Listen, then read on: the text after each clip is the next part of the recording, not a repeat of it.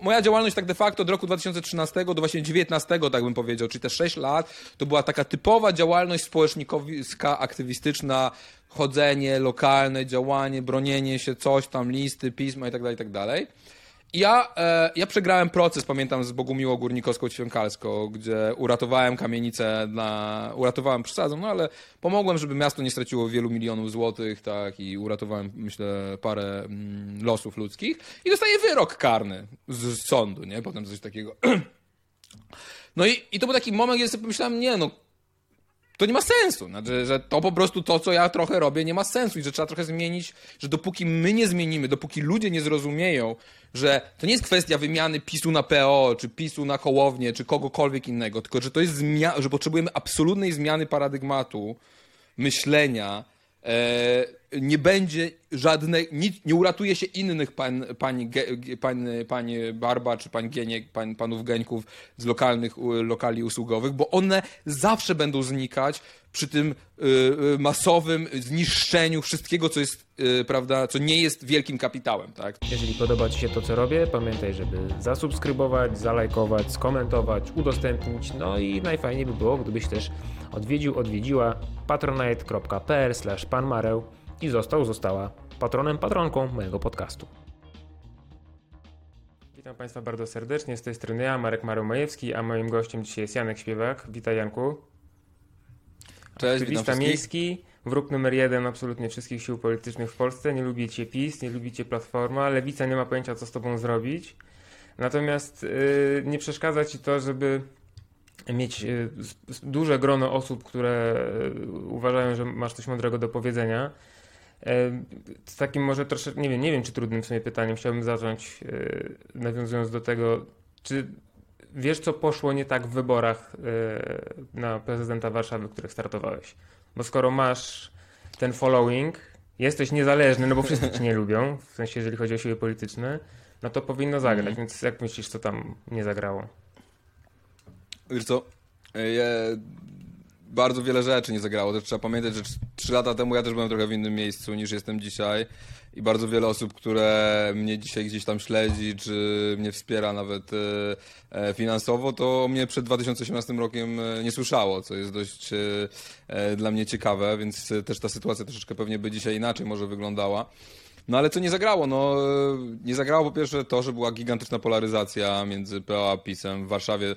E, potężna, tym bardziej, że Patryk Jaki startował w wyborach i prowadził tu kampanię bardzo dziarsko i ogromną energię w to włożył, co spowodowało, że mieszkańcy Warszawy po prostu byli, biegali przerażeni, że oto PiS tutaj e, zaraz przejmie i zdobędzie bastion e, liberałów i ja sam odbywałem dziesiątki takich rozmów na ulicy. No, chętnie bym na ciebie zagłosował, ale boimy się, że ten PiS wygra wybory. No, nigdy takiego zagrożenia de facto, żeby PiS wygrał wybory w Warszawie nie było. Nigdy nie wygrał takich wyborów. No ale media liberalne, TVN, to KFM, TVN, no zrobiły z tego e, no, potężną kampanię i jakby siłą rzeczy e, kandydaci, e, którzy byli poza tym układem, no znikali, tak? Ja z nich byłem, miałem trzeci wynik, a dostałem 3% głosów. No to e, pokazuje dramat sytuacji. Podobno, podobnie rzecz się miała, nie wiem, w innych miastach, jak Łódź chociażby, czy nie wiem, w każdym większym mieście właściwie ten układ liberalno, nie wiem, ten, który pozostawał u władzy, no po prostu zmiażdżył zmiażdżył wszystkich innych i zmiażdżył przeciwników i zmiażdżył też ruchy miejskie. To jest kolejna rzecz. Ruchy miejskie w tych wyborach e, poszły osobno. E, Lewica e, z częścią ruchów miejskich poszła pod, z moim komitetem, tak, razem Zieloni poszli, poszli ze mną z częścią ruchów miejskich, które ja skupiłem wokół siebie. No a druga część, grupa ruchów miejskich wystartowała niezależnie. Nie udało nam się dogadać, co też pewnie biorę odpowiedzialność częściowo za tą sytuację na siebie. No i te głosy się też rozbiły, tak, więc to była kolejna, kolejna sprawa. E, trzecia sprawa jest taka, no, że e, no, duże miasta, no i w ogóle polska polityka samorządowa, no wygląda naprawdę fatalnie. Bardzo mało się o tym e, mówi, bo głównie się zajmujemy polityką e, centralną, w co tam PiS odpierniczył znowu, wiesz, zastanawiamy się, co tam Czarnek zrobił i tak dalej, ale to, co się dzieje już tam w, e, niżej, no jest e, gdzieś tam często nam umyka, no. Dość powiedzieć, że Warszawa nie ma żadnego dziennika niezależnego, tak? W Warszawie nie ukazuje się żaden niezależny e, ktoś czyta dziennik, jest to duże miasto. Nawet wyborczy ludzie już za bardzo nie czytają. Wiesz co, no ale pojedziesz do, do, do Lublina i masz dwie gazety, nie, lokalne. W Krakowie masz to samo, dwie lokalne gazety. No w Warszawie praktycznie niezależnych mediów nie ma. To jest 3 milionowe miasto, a praktycznie nie masz niezależnych e, e, mediów. E, nie tylko portali internetowych, które piszą coś więcej niż przeklejają depesze z papu czy promocje deweloperów, też jest bardzo, bardzo niewiele.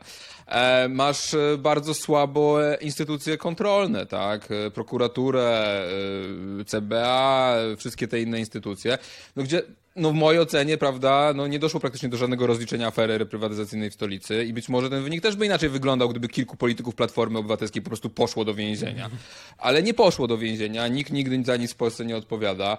E, no, e, więc, więc sytuacja tutaj jest e, następuje, no, no taka, że po prostu te lokalne układy władzy, one się mega oligarchizują, one mają e, wpływ na polityków, mają wpływ na gazety, mają wpływ na e, duży biznes w okolicy i no po prostu nie ma tej wolnej przestrzeni przestrzeni. Do tego wszystkiego, już po, poza wszystkim innym, mogę tam mówić godzinami, jest kolejna kwestia ordynacji wyborczej. Tak? E, de facto próg żeby wejść w wyborach, tak, no bo naszym celem nie było wygrany, no ja nigdy, Oczywiście ja nie, e, mogłem sobie pomarzyć o prezydenturze trzy lata temu, no ale naszym celem było wejście do Rady Miasta, tak? Taki był cel praktyczny, polityczny, tak?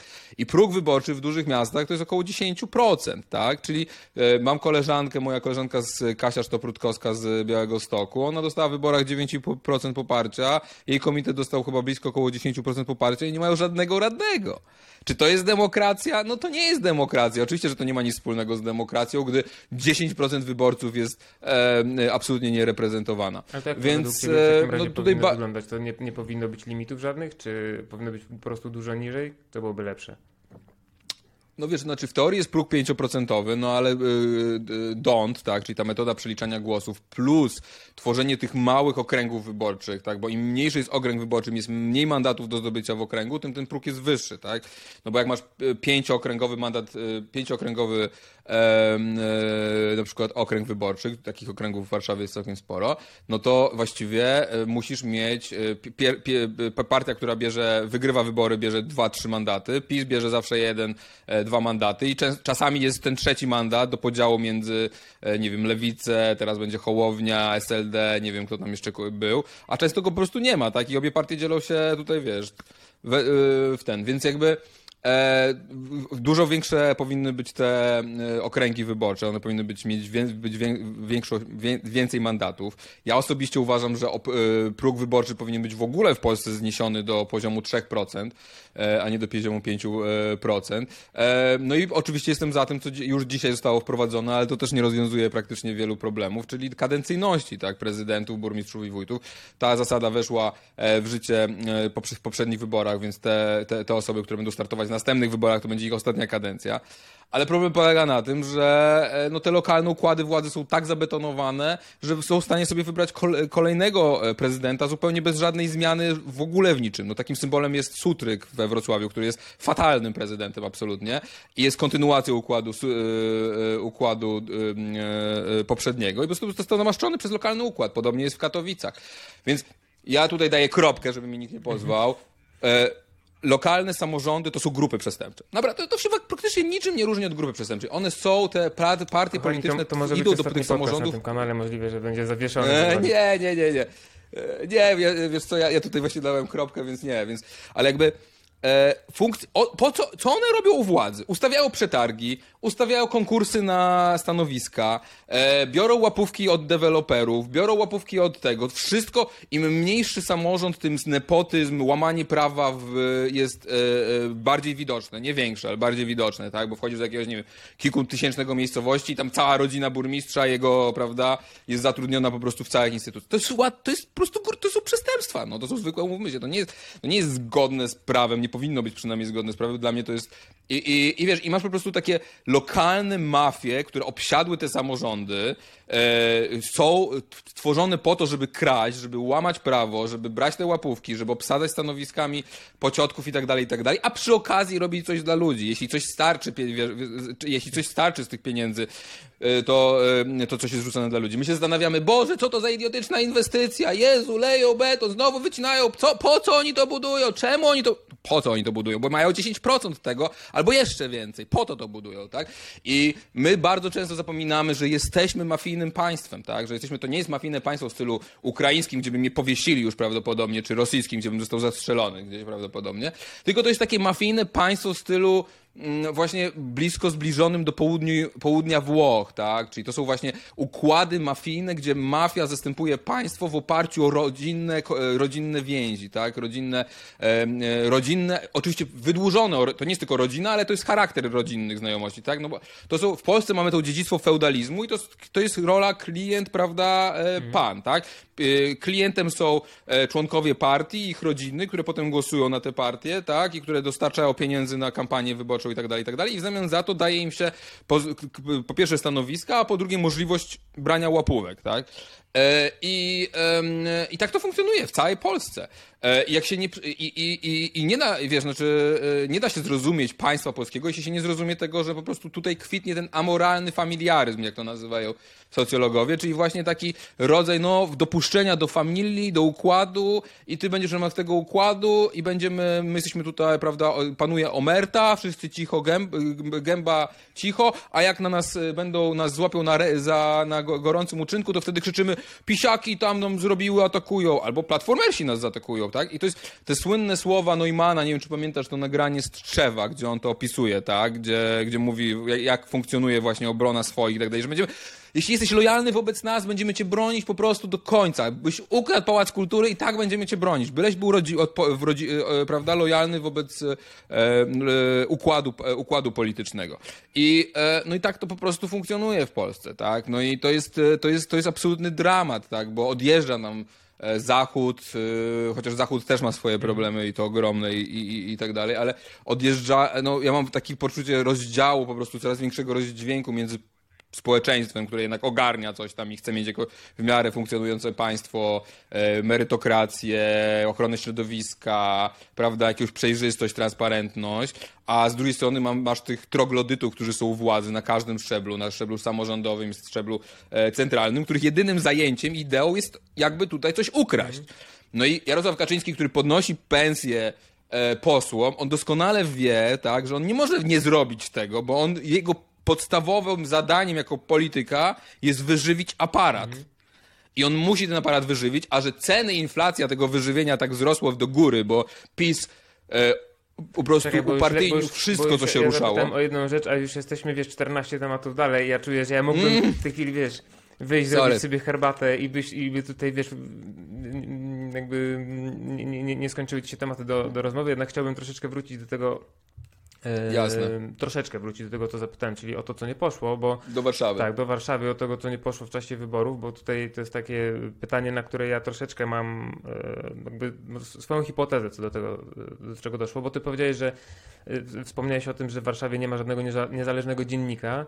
Trochę jest to wina tego, że mm, no na przykład no Orlen wykupił ostatnio, właśnie ja nie wiem po co koncern paliwowy wykupuje w ogóle jakieś gazety, no ale no Orlen wykupił ileś tam różnych dzienników, już nie pamiętam ile ich tam dziesiąt było e, w skali Polski, więc są różnego rodzaju działania, żeby tego rodzaju rzeczy e, skupować gdzieś, e, żeby nie pisano o tym, co jest niewygodne dla władzy.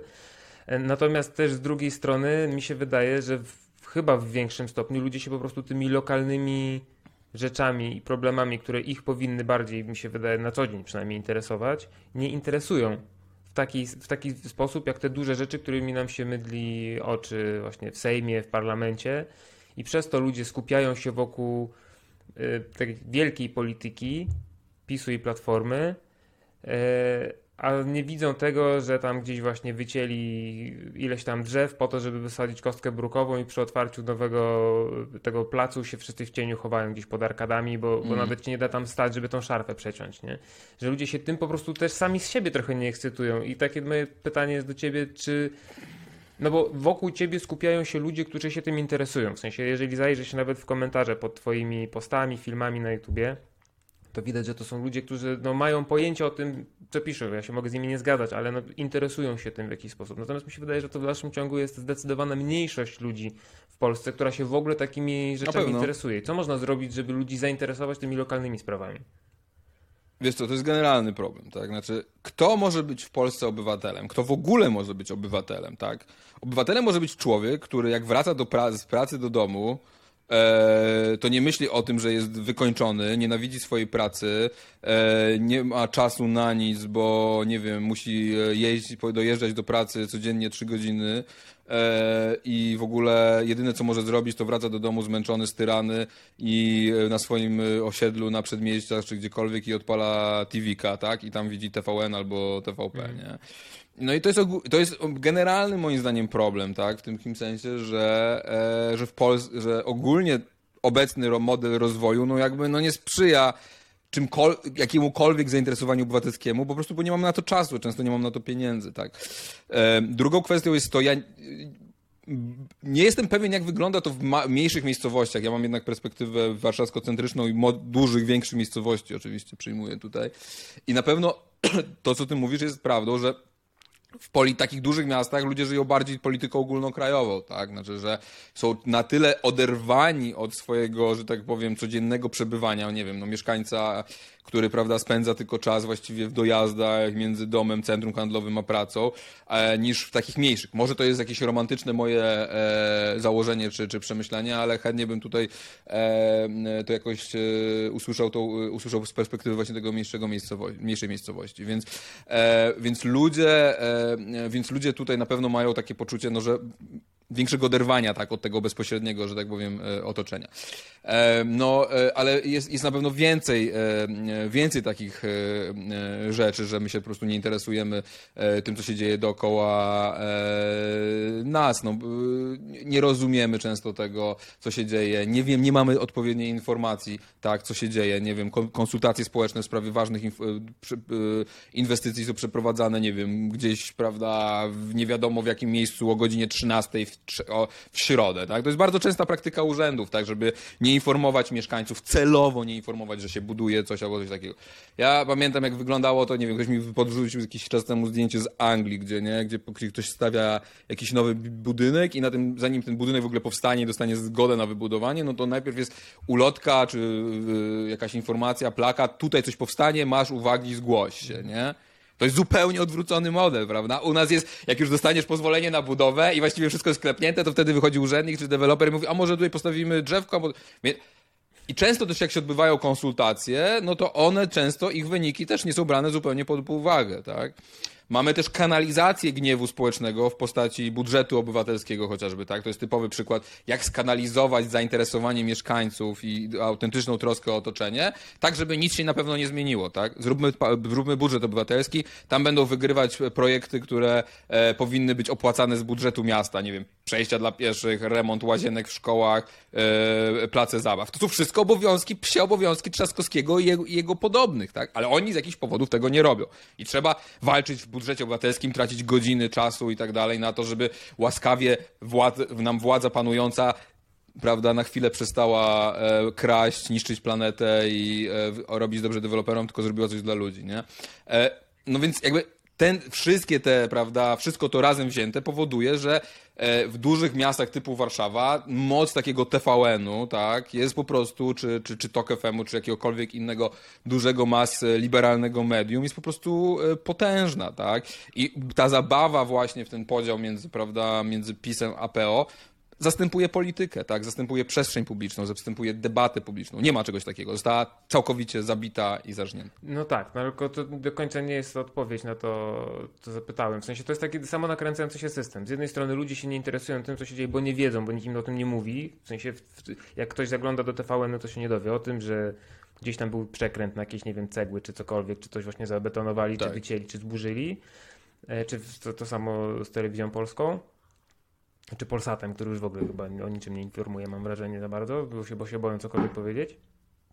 Natomiast e, z drugiej strony, no też ludzie sami nie lgną do tego, żeby tą informację mieć. W sensie, ja mówię też tam po sobie, w sensie ja się ostatnio, znaczy ostatnio, mm. w ostatnich kilku latach powiedzmy, zacząłem trochę interesować tym wszystkim, ponieważ jakoś w mojej świadomości zawsze było tak, że no w mieście, no to rzeczy się dzieją. W sensie, no ktoś jest w tym mm. urzędzie, siedzi jakiś pan czy pani, urzędnik, urzędniczka, no i oni wiedzą, że tu jest dziura w chodniku, więc wyślą pana, który pójdzie ją tam. No w sensie, że te procesy po prostu się jakoś tam dzieją i tyle, tak? Że, ta, że jakby to są takie formalności de facto, że jakby ta polityka samorządowa są takie formalności, że w sumie, no wiadomo, że są jakieś tam różnice, ale w sumie nieważne kto tam jest, to oni tak będą te dziury łatać w tych drogach i nie wiem, budować nowe i tak dalej, i tak dalej. Natomiast właśnie w momencie, w którym zacząłem się tym e, trochę bardziej interesować, to wychodzi na to, że znaczy, sama skala, nawet patrząc, nie wiem, na, czy na twoje story, na Make Life Harder tak samo e, wrzuca bardzo często takie rzeczy, jakieś przebitki z całej Polski właśnie tych rewitalizacji, do których dochodzi, które wyglądają po prostu tak samo, jakby to jeden inżynier jakiś po prostu wszystkie te projekty e, wymyślał. Dopiero widząc tą skalę, jak często to się dzieje i jak to wygląda, no człowiek zaczyna łapać, że coś jest nie halo, tak? Natomiast trzeba na to w jakiś sposób trafić, nie? No i na przykład no, taka działalność, jaką ty prowadzisz e, na YouTubie, czy, czy w ogóle w internecie, e, jakby pomaga w tym, żeby w ogóle szerzyć informacje na ten temat, że w ogóle dzieje się coś takiego. Natomiast jak z tym szerzej wyjść do ludzi w jakiś, w jakiś sposób? Zastanawiałeś się nad hmm. tym? No tylko wiesz, to jest Pyta, tylko to jest właśnie pytanie, jak, jak rozumiesz politykę, mhm. tak? Znaczy, jak uważasz, że polityka powinna funkcjonować, czy lokalnie, czy w poziomie, na poziomie e, centralnym, tak? I jak rozumiesz też zmianę społeczną, tak? To jest coś, o czym ja się bardzo często zastanawiam i znowu pewnie mnie skrzyczysz, że uciekam w tych dywagacje i No to wszystko powiązane jest ze sobą, to nie, inaczej, nie jest... E, ale inaczej boję się, że się nie da. E, czyli wiesz, znaczy jakby no mamy różne modele, tak? No mamy taki model demokracji przedstawicielskiej, tak? Znaczy, że w teorii głosuje raz na 4 lata, oddaje głos e, teraz co 5 lat w wyborach samorządowych, co jest po prostu absurdem. E, I e, wierzę, że ci, których wybiorę, będą mnie reprezentować w samorządzie, tak? I to jest pierwsza rzecz, tak? I to nie działa. I to absolutnie przestało działać. Możemy o tym powiedzieć, dlaczego to nie działa, ale druga rzecz jest taka. nie działa? To po że ja nawet... dlaczego nie działa to w takim razie mm? ciebie? Oj, no wiesz, no bo no dlaczego to nie działa? No bo po pierwsze, to nie, e, e, demokracja, e, znaczy w ogóle mamy kryzys demokracji na całym świecie, tak? No i demokracji przedstawicielskiej mamy na całym świecie i wygrywają wybory czasem jakieś Trumpy, prawda, Brexity i, i, i, i tak dalej, nie? No i dlaczego tak się dzieje? No tak się dzieje, bo ludzie uważają, że wybór między tymi siłami politycznymi, które są dostępne na tak zwanym rynku politycznym jest wyborem złudnym, tak? No, że to nie jest prawdziwy wybór, że tak naprawdę wybór między PO a PiSem jest wyborem no bardzo tak naprawdę, wiesz, no to nie, to nie są bardzo różni panowie, tak? I bardzo różne panie, tak? I ludzie uważają, że tak naprawdę jest zawsze realizowana ta sama polityka. I ta, a, de facto, a jak zajrzysz głębiej, gdzie ta polityka, jaka, jak ta polityka wygląda, no chodzi o to, że zawsze jest reprezentowany, wygrywa biznes, tak? Ogromny kapitał wygrywa, tak? Duży kapitał, bogaci wygrywają. Nieważne, kto rządzi, zawsze do, na koniec wygrywają bogaci, tak? No i teraz pytanie jest takie, i tak samo jest w naszych samorządach, tak? No tak samo jest w naszych, zawsze wygrywają deweloperzy, zawsze wygrywają jakieś mega idiotyczne e, inwestycje, tak? Których, z których e, nic nie mamy, tak? E, ale z których mają, nie wiem, jakieś firmy brukarskie i pociotki tego i tego, nie? Jakby, no i ja, wiesz, znaczy, my mamy sytuację, w której planeta dosłownie umiera. Wszystko nam wskazuje na to, że stoimy przed zagładą, po prostu, absolutnie po prostu zagładą. No nie da się tego. I to nie w pokoleniu za dwa, trzy, tylko jeszcze w naszym. Nie wiem, ile ty masz lat, ale boję się, że my wszyscy tutaj e, dożyjemy tego, e, niestety, tego, co się będzie tutaj e, działo za lat 40 czy, czy, czy 30.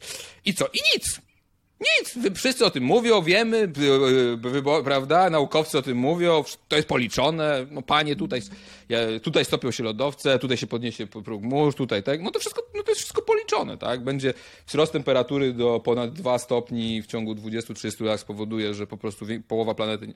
Wszystko wiemy. I co? I nic, i nic, prawda? I nic. Dlaczego tak się dzieje? Bo żyjemy w pewnego rodzaju ideologii, tak? My, to nie jest tak, że żyjemy w czasach bez ideologii, że był kiedyś komunizm, prawda, i ten komunizm się skończył i, i teraz żyjemy w czasach, że nie ma żadnej ideologii i wszyscy możemy mówić, co chcemy i w ogóle każdy jest... Nie, nie. My żyjemy w czasach bardzo opresyjnej ideologii, która nazywa się neoliberalizmem, tak, która głosi potęgę, że wolny rynek jest rozumem ludzkości. Znaczy w uproszczeniu oczywiście, tak? Że jest wielkim mózgiem ludzkości i że wolny rynek zawsze to, co powie, to jest najlepiej, co, co ma powiedzieć i, i wolny rynek wydecyduje o wszystkim. I jak, jeśli ty powiedziałeś coś takiego i zaakceptowałeś jako człowiek coś takiego, e, no to potem co mają ci politycy, to po co oni są? Oni są po nic, tak? No bo oni nie decydują o niczym, o wszystkim decyduje wolny rynek, tak? I oczywiście ta ideologia jest, tak naprawdę ona ma dziury, coś tam, wiesz, można o tym gadać i tak dalej, i tak dalej, ale de facto My żyjemy w czasach, gdy łatwiej sobie wyobrazić koniec świata niż koniec kapitalizmu, tak? I e, tak samo łatwiej mi sobie wyobrażać, że w Polsce przyjdą pożary takie jak w Grecji, e, Chorwacji czy Turcji, niż to, że cokolwiek się zmieni, jeśli chodzi o podejście naszych samorządowców do kwestii drzew, e, leśników, do kwestii ochrony lasów itd. itd. Bo y, oni myślą zyskiem, oni myślą kasą. On, ich jedyną wartością i dy- jedyną rzeczą, której oni są w stanie zrozumieć, to jest kwestia tego, ile będą mieli napchane do kieszeni, tak? No i, i ty jako człowiek możesz sobie powiedzieć, no i ty jesteś, ja byłem w takiej sytuacji, byłem radnym 4 lata w Śródmieściu Warszawy i robiłem naprawdę dużo rzeczy. Wejdź sobie na moje e, interpelacje, jak chcesz zobaczyć, to jest, to jest procent tego, co robiłem, a tych interpelacji naprawdę było mnóstwo i to dotyczących, nie wiem, od, od, e, od k- jakichś podwórek i kwestii, nie wiem, czegoś tam, do, no, do bardzo skomplikowanych, tak? I ja cały czas byłem na defensywie, nawet z reprywatyzacją, z aferą reprywatyzacją, jedyne co nam się udało, co jest wielkim osiągnięciem, zatrzymać to gówno. Ale nie udało nam się wsadzić Hanny Gronkiewicz-Waltz do więzienia, a gdzie, gdzie jest jej miejsce, tak? E, e, i, i, i, i, I to pokazuje, że mimo gigantycznego wysiłku, narzędzi demokratycznych, które miałem niby mandatu demokratycznego jako radny, nie byłem w, w, w układzie władzy, oczywiście byłem w opozycji, ja praktycznie nic nie byłem w stanie zrobić. Praktycznie nic przez 4 lata nie byłem w stanie zrobić. Naprawdę. No. Znaczy, przyszedł Trzaskowski i Trzaskowski jest pod wieloma względami gorszy i bardziej zacofany, y, jeśli chodzi o myślenie o, o mieście, niż HGW. No. To jest jednak pewnego rodzaju osiągnięcie, a jednak się udało. Tak. Na przykład w jakich kwestiach? E, no wiesz, no w kwestii tego, że on absolutnie nic nie robi z przestrzeniami publicznymi w mieście, że on nic nie robi z ochroną środowiska, nic. No nie, no do, nic. donicę stawia Po- z krzakami. No właśnie, no wiesz, no to jest po prostu, mieli zwęzić Puławską na czes... Wiesz, inne miasta w kraju w pandemii, nawet w Krakowie, Gdańsku, Poznaniu, pozwężały część ulic, dały ścieżki, bud- pobudowały gdzieś ścieżki rowerowe, żeby ludzie ćwiczyli na zewnątrz, żeby byli zdrowsi, żeby nie musieli e, by przebywać w komunikacji publicznej, był strach, że komunikacji publicznej można się zarazić, co nic nieprawda, tak? Ale tak wyglądało wszędzie na zachodzie i też w polskich miastach. W Warszawie nie udało się jednej ulicy zwęzić.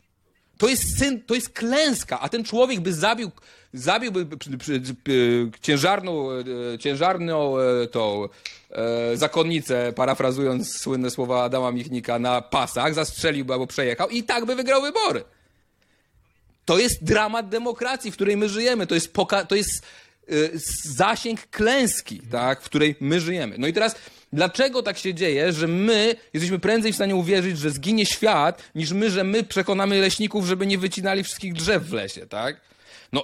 Do tego jest ogromny aparat zaprzęgnięty, tak? Aparat perswazyjno-reklamowy, czy jak go nazwać. YouTube, Instagram, e, Facebook, wszystkie media społecznościowe są, są ma oparte na tej zasadzie. drzew w Polsce, bo to tego no, nie rozumiem. No nie no, ma do tego, że jakby promuje ten neoliberalny, hiperkapitalistyczny, indywidualistyczny sposób myślenia o świecie, tak? Włącz sobie ekipę, tam nie, ma żadnych mam zamiaru, wartości. dziękuję. No właśnie, ale, ale warto jakby jednak jak chcesz, albo, ale cokolwiek innego, włącz sobie Instagrama przeciętnej polskiej influencerki, tam nie ma żadnych wartości. Tam jest tylko hajs, jesteś tym, co zjesz i jak wyglądasz, jesteś produktem. To jest, to jest symbol, żyjemy, no naprawdę, to jest upadek Rzymu, żyjemy w czasach upadku Rzymu, tak? Obserwujemy absolutny hedonizm, zapaść narcyzm, zapaść jakichkolwiek, nie ma żadnych wartości, żadnej wspólnotowości, tak? E, I e, akademia, politycy, dziennikarze, wiesz, od kilku tygodni trwa nagonka na podwyższenie składki zdrowotnej, tak? I robią to dziennikarze, którzy są w z tym samym wydechu w stanie powiedzieć, zginęło 150 tysięcy ludzi w pandemii i nad... nie chcemy podwyższania składki zdrowotnej. Wiesz, no to rozumiesz, ogromne siły są zaprzęgnięte w to, żebyśmy my myśleli, że jesteśmy jednostkami, od których nic nie znaczy, jednostka, która nic, od której nic nie, nic nie zależy, jednostka, która się nie dogada nigdy z drugą jednostką i to jest, jesteśmy jednostkami, które myślą tylko o tym, żeby było nam wygodnie, żebyśmy konsumowali, żarli i oglądali e, e, telewizyjno-instagramową Ale papkę. Wiesz, może to, I może, my- może to z drugiej strony też wynikać z tego, że ludzi y, w samej jednej malutkiej Polsce jest 38, czy mniej więcej jakoś tak, 38 milionów. I ponieważ, wiesz, jakbyś, jakbyś żył, yy, wiesz, 2000 lat temu w wiosce, w której jest 40 osób, to od każdej z tych osób coś zależało w tej wiosce. Jakby przetrwanie pozostałych 39 w jakimś stopniu, większym, mniejszym, ale zależało od reszty. Natomiast przy tak ogromnej zbiorowości yy, to się tak rozmazuje wiesz, te, te, te, to, odpowiedzialność za to, co się dzieje. No bo okej, okay, ja już nigdy do końca swojego życia nie wyrzucę plastikowej, nie użyję plastikowej słomki czy plastikowego kubka. Co to zmieni? Absolutnie nic. I mi się wydaje, że to mhm. też z tego wynika, że jakby nie ma takiej świadomości, że wiesz, jeżeli chce się cokolwiek zmienić, w, jakiej, w, jakiej, w czymkolwiek, czy w polityce, czy mm. właśnie w ochronie środowiska, w czymkolwiek. Jeżeli chce się cokolwiek zmienić, trzeba zacząć od siebie, nie? Ale jakby ja też rozumiem do pewnego stopnia takie jakby sentymenty do tego, żeby ok, ja chcę po prostu teraz usiąść, wypić swoją potrójną latę, e, wiesz, powachlować się e, listkiem i, i, i wychillować, bo w momencie, w którym się dzieje tyle rzeczy, a jeszcze do tego żyjemy w czasach, w których jakby dostęp do informacji jest naprawdę nieograniczony, tylko od nas zależy to, e, jakby co, co, jakie informacje do nas docierają, a, a docierają w większości negatywne, no to rozumiem trochę ten sentyment, że ludzie jakby nie radzą. Może też, wiesz, wiele osób może sobie po prostu nie radzić z rzeczywistością, więc tworzą sobie banieczkę dookoła Ale... siebie, żeby sobie, wiesz, jakoś przez te życie przebrnąć, nie? Ja, ja nie mówię, że to tak, jest dobre jasne, rozwiązanie, natomiast co... po prostu próbuję zrozumieć to, skąd, skąd to się bierze. Mhm. Znaczy na pewno jest tak, wiesz, no, e, Sokrates czy tam e, Platon, już ja już nie pamiętam, e, ale prawda, mówi, że demokracja jest możliwa tylko w miastach wielkości tam paru tysięcy mieszkańców, tak, znaczy tam kilkunastu tysięcy i to się brało z tego, że no właśnie te miasta greckie, no właśnie były tego typu wielkością i że tam było mogli się zebrać wszyscy mieszkańcy na, w teatrze, czy tam, gdzie tam się spotykali, prawda, i, i zagłosować, nie? No ale, ale wiesz, no minęło trochę czasu od tego i mamy przykłady w najnowszej historii, gdzie jednak ludzie, mimo tego, że żyjemy w społeczeństwach masowych, tak, jesteśmy w stanie się dogadać i zrobić rzeczy wielkie. No i e, Polska akurat, e, e to, to jest też oczywiście, nie, to nie jest przypadek, że ta tradycja jest całkowicie zapomniana i wyparta z naszych e, mózgów.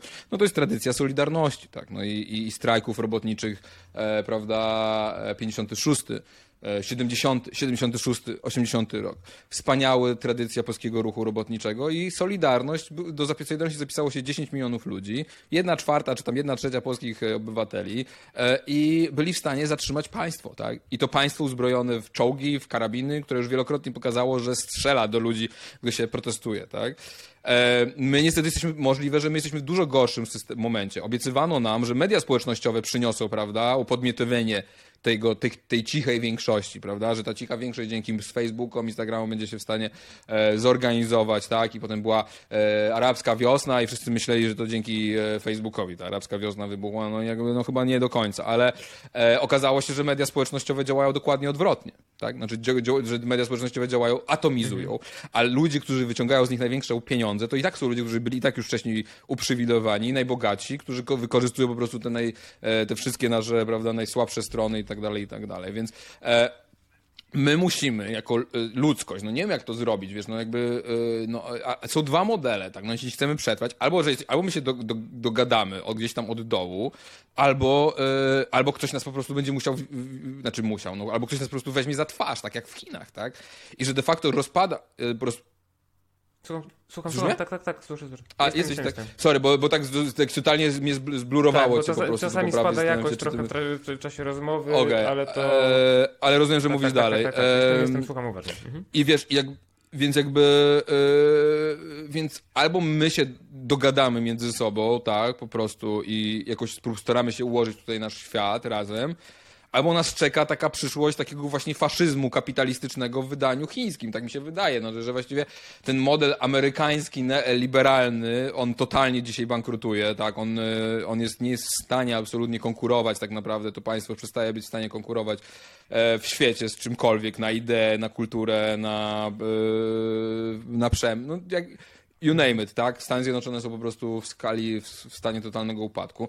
No i, i, i, i, a, i będzie mieć, albo będzie mieć jakiś taki techno-kapitalistyczno-faszyzm e, z państwem, które po prostu e, wciska się w każdą szczelinę naszego życia, no albo sobie po prostu jakoś inaczej spróbujemy to wszystko ułożyć, tak? Bo nie, niewątpliwe jest to, że kryzys klimatyczny doprowadzi nas do sytuacji, w której będziemy musieli radzić sobie w sytuacji ogromnego zagrożenia i ogromnego braku zasobów. No i no i oczywiście jest też trzecia droga, i tą drogą jest po prostu barbarzyństwo, tak? Że po prostu będziemy się tutaj biegać i zabijać się o tą wodę, nie? No i, no i, no mam nadzieję, że do tego nie dojdzie, tak? No ale, ale to, jest, to jest to wyzwanie, więc jakby odpowiadając na twoje pytanie, ludzkość yy, yy, pokazała w XX wieku wielokrotnie, że potrafi się organizować, że ludzie, którzy się nie znają, powstawały wielomilionowe ruchy. Przede wszystkim, tak jak mówię, ruchy robotnicze, ale nie wiem, no w, w Indiach to był Gandhi, tak, jego ruch bez, e, e, m, nieprzemocowej op, e, poworu. No te wszystkie ruchy takiego masowego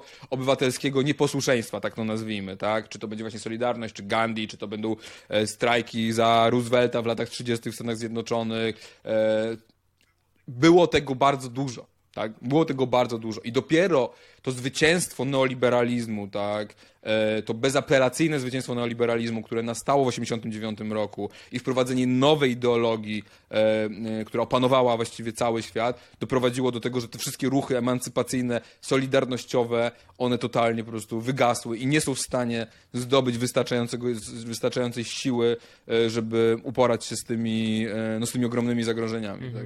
Am- t- z- Zaryzykuję taki żarcik, że w takim razie trochę wychodzi na. Wiem, że nie o to ci chodzi, ale trochę wychodzi na to, że za komuny było lepiej. Ale to z tego względu, że było gorzej. Yy, yy, No, ludzie, bo ludzie na... mieli jakby jednego. Jedne, bo teraz wrogów jest dwóch. wroga. I jedni mają jednego wroga, drudzy mają drugiego wroga, przez to też sami dla siebie są wrogami i nie dogadują się w tej sprawie. A wtedy był jeden wróg i tym wrogiem było państwo, Tak. partia, jak, jakkolwiek to nazwać. Nie? Więc w tym sensie było lepiej, cudzysłów, bardzo gruby, było lepiej Mhm. przez to, że było bardzo jasne Łatwiej. e, określenie jakby w którym kierunku iść albo nie iść, a, a, teraz jest to e, trudne i to, to jest jedna rzecz, a druga też jest taka, że czy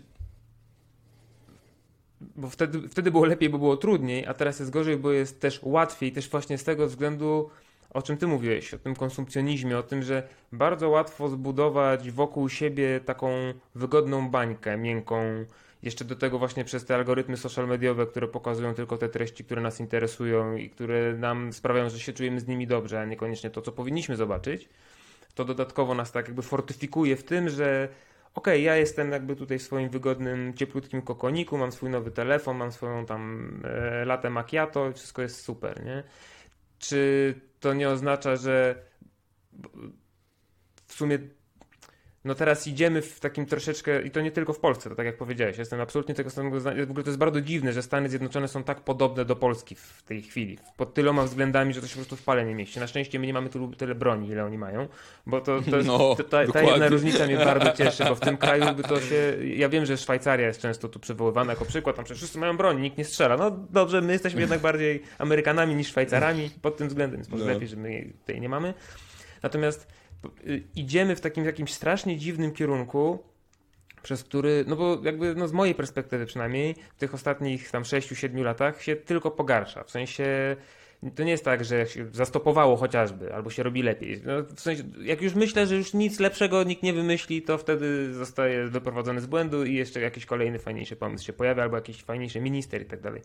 Natomiast czy z drugiej strony paradoksalnie nie prowadzi to do momentu, że no teraz jest nam tak strasznie dobrze, czy tak może nie strasznie dobrze, ale tak teraz jest tak nam dobrze, ale tak powoli gdzieś tam yy, wiesz, yy, yy, widzimy na obrzeżach naszego widzenia, że coś się dzieje, jest coraz gorzej, coraz gorzej i to będzie jakiś może przyczynek do tego, żeby że- tak jak wtedy za komuny się ludzie organizowali, żeby w końcu się jednak przejrzeli na oczy i zorganizowali w jakiś Mm. sposób.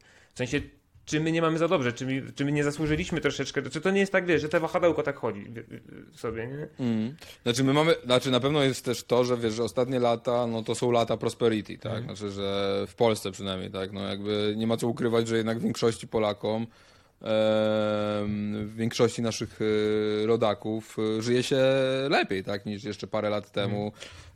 Na pewno dużo lepiej niż e, przed wejściem Polski do Unii Europejskiej, no to jest oczywiste, tak? I, I bardzo dobrze, że żyje się lepiej i jakby... I, ale oczywiście jest mnóstwo takich punktów zapalnych, gdzie ludziom żyje się relatywnie gorzej, albo żyje się po prostu gorzej. Tak? No to na pewno taką przykładem są młodzi ludzie, którzy nie mają dzisiaj właściwie szansy na własne mieszkanie, prawda? Znaczy, że, że to jest e, totalnie, e, ta, ta perspektywa jest totalnie e, odcięta większości ludzi. I stąd mamy też ten e, ogromny, między innymi dlatego mamy też ten spadek ogromny e, dzietności. E, no i oczywiście i wiesz, no są, e, są różne szkoły, tak? Kiedy wybuchają rewolucje? No, czy, czy rewolucje wybuchają wtedy, kiedy ludziom jest bardzo źle? Czy właśnie kiedy ludziom się trochę polepszyło, ale nie polepszyło się na tyle, ile chcieli, żeby im się polepszyło? Ogromne są aspiracje, więc wtedy wybuchają. No i e, Alexis de Tocqueville, czy taki francuski myśliciel, e, konserwatywny zresztą, no on w ten sposób tłumaczył wybuch rewolucji francuskiej, tak? No, że, że w tym 89, 1789 roku to wcale nie było tak źle tym Francuzom, tak? Ale już były na tyle rozbudzone aspiracje, szczególnie tej warstwy trzeciej, tak? Czyli warstwy e, mieszczańskiej, e, tej klasy średniej, że no jakby trzeba było to, to zrobić. Inna szkoła jest taka, która mówi, no, że zobaczcie, no, tak naprawdę państwo dobrobytu powstało wtedy, kiedy e, pierwsze zalążki państwa dobrobytu powstało wtedy, kiedy miliony Amerykanów straciło życie, e, tfu, przepraszam, e, straciło mieszkanie, straciło pracę w czasie kryzysu 1929 roku.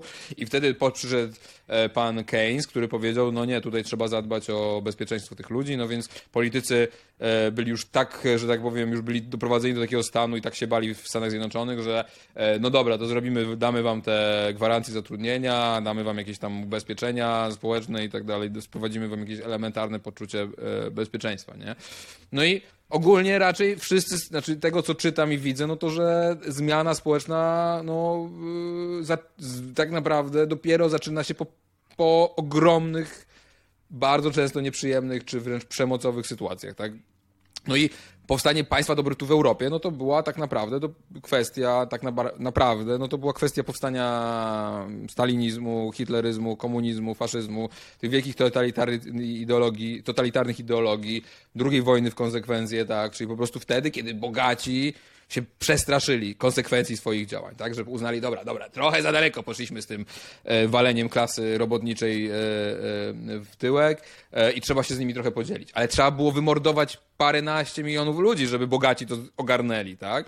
I w pierwszym możliwym momencie, kiedy można było się wywinąć i powiedzieć fuck you biednym, no to oni to zrobili, tak? To się wydarzyło gdzieś w połowie lat 70. na zachodzie, tak? Gdzie, gdzie mamy odejście właśnie od państwa dobrobytu i mamy odejście od demokracji takiej, bym powiedział, ludowo-przedstawicielskiej, gdzie nie tylko kwestia wyborów jest ważna, ale kwestia pewnej umowy społecznej, tak, która była zawarta po 1945 roku, gdzie, która wkrótce, w skrócie mówiła, bogaci oddają część swojego majątku biednym, żeby była stabilizacja, żeby było bezpieczeństwo, żeby był pokój, tak?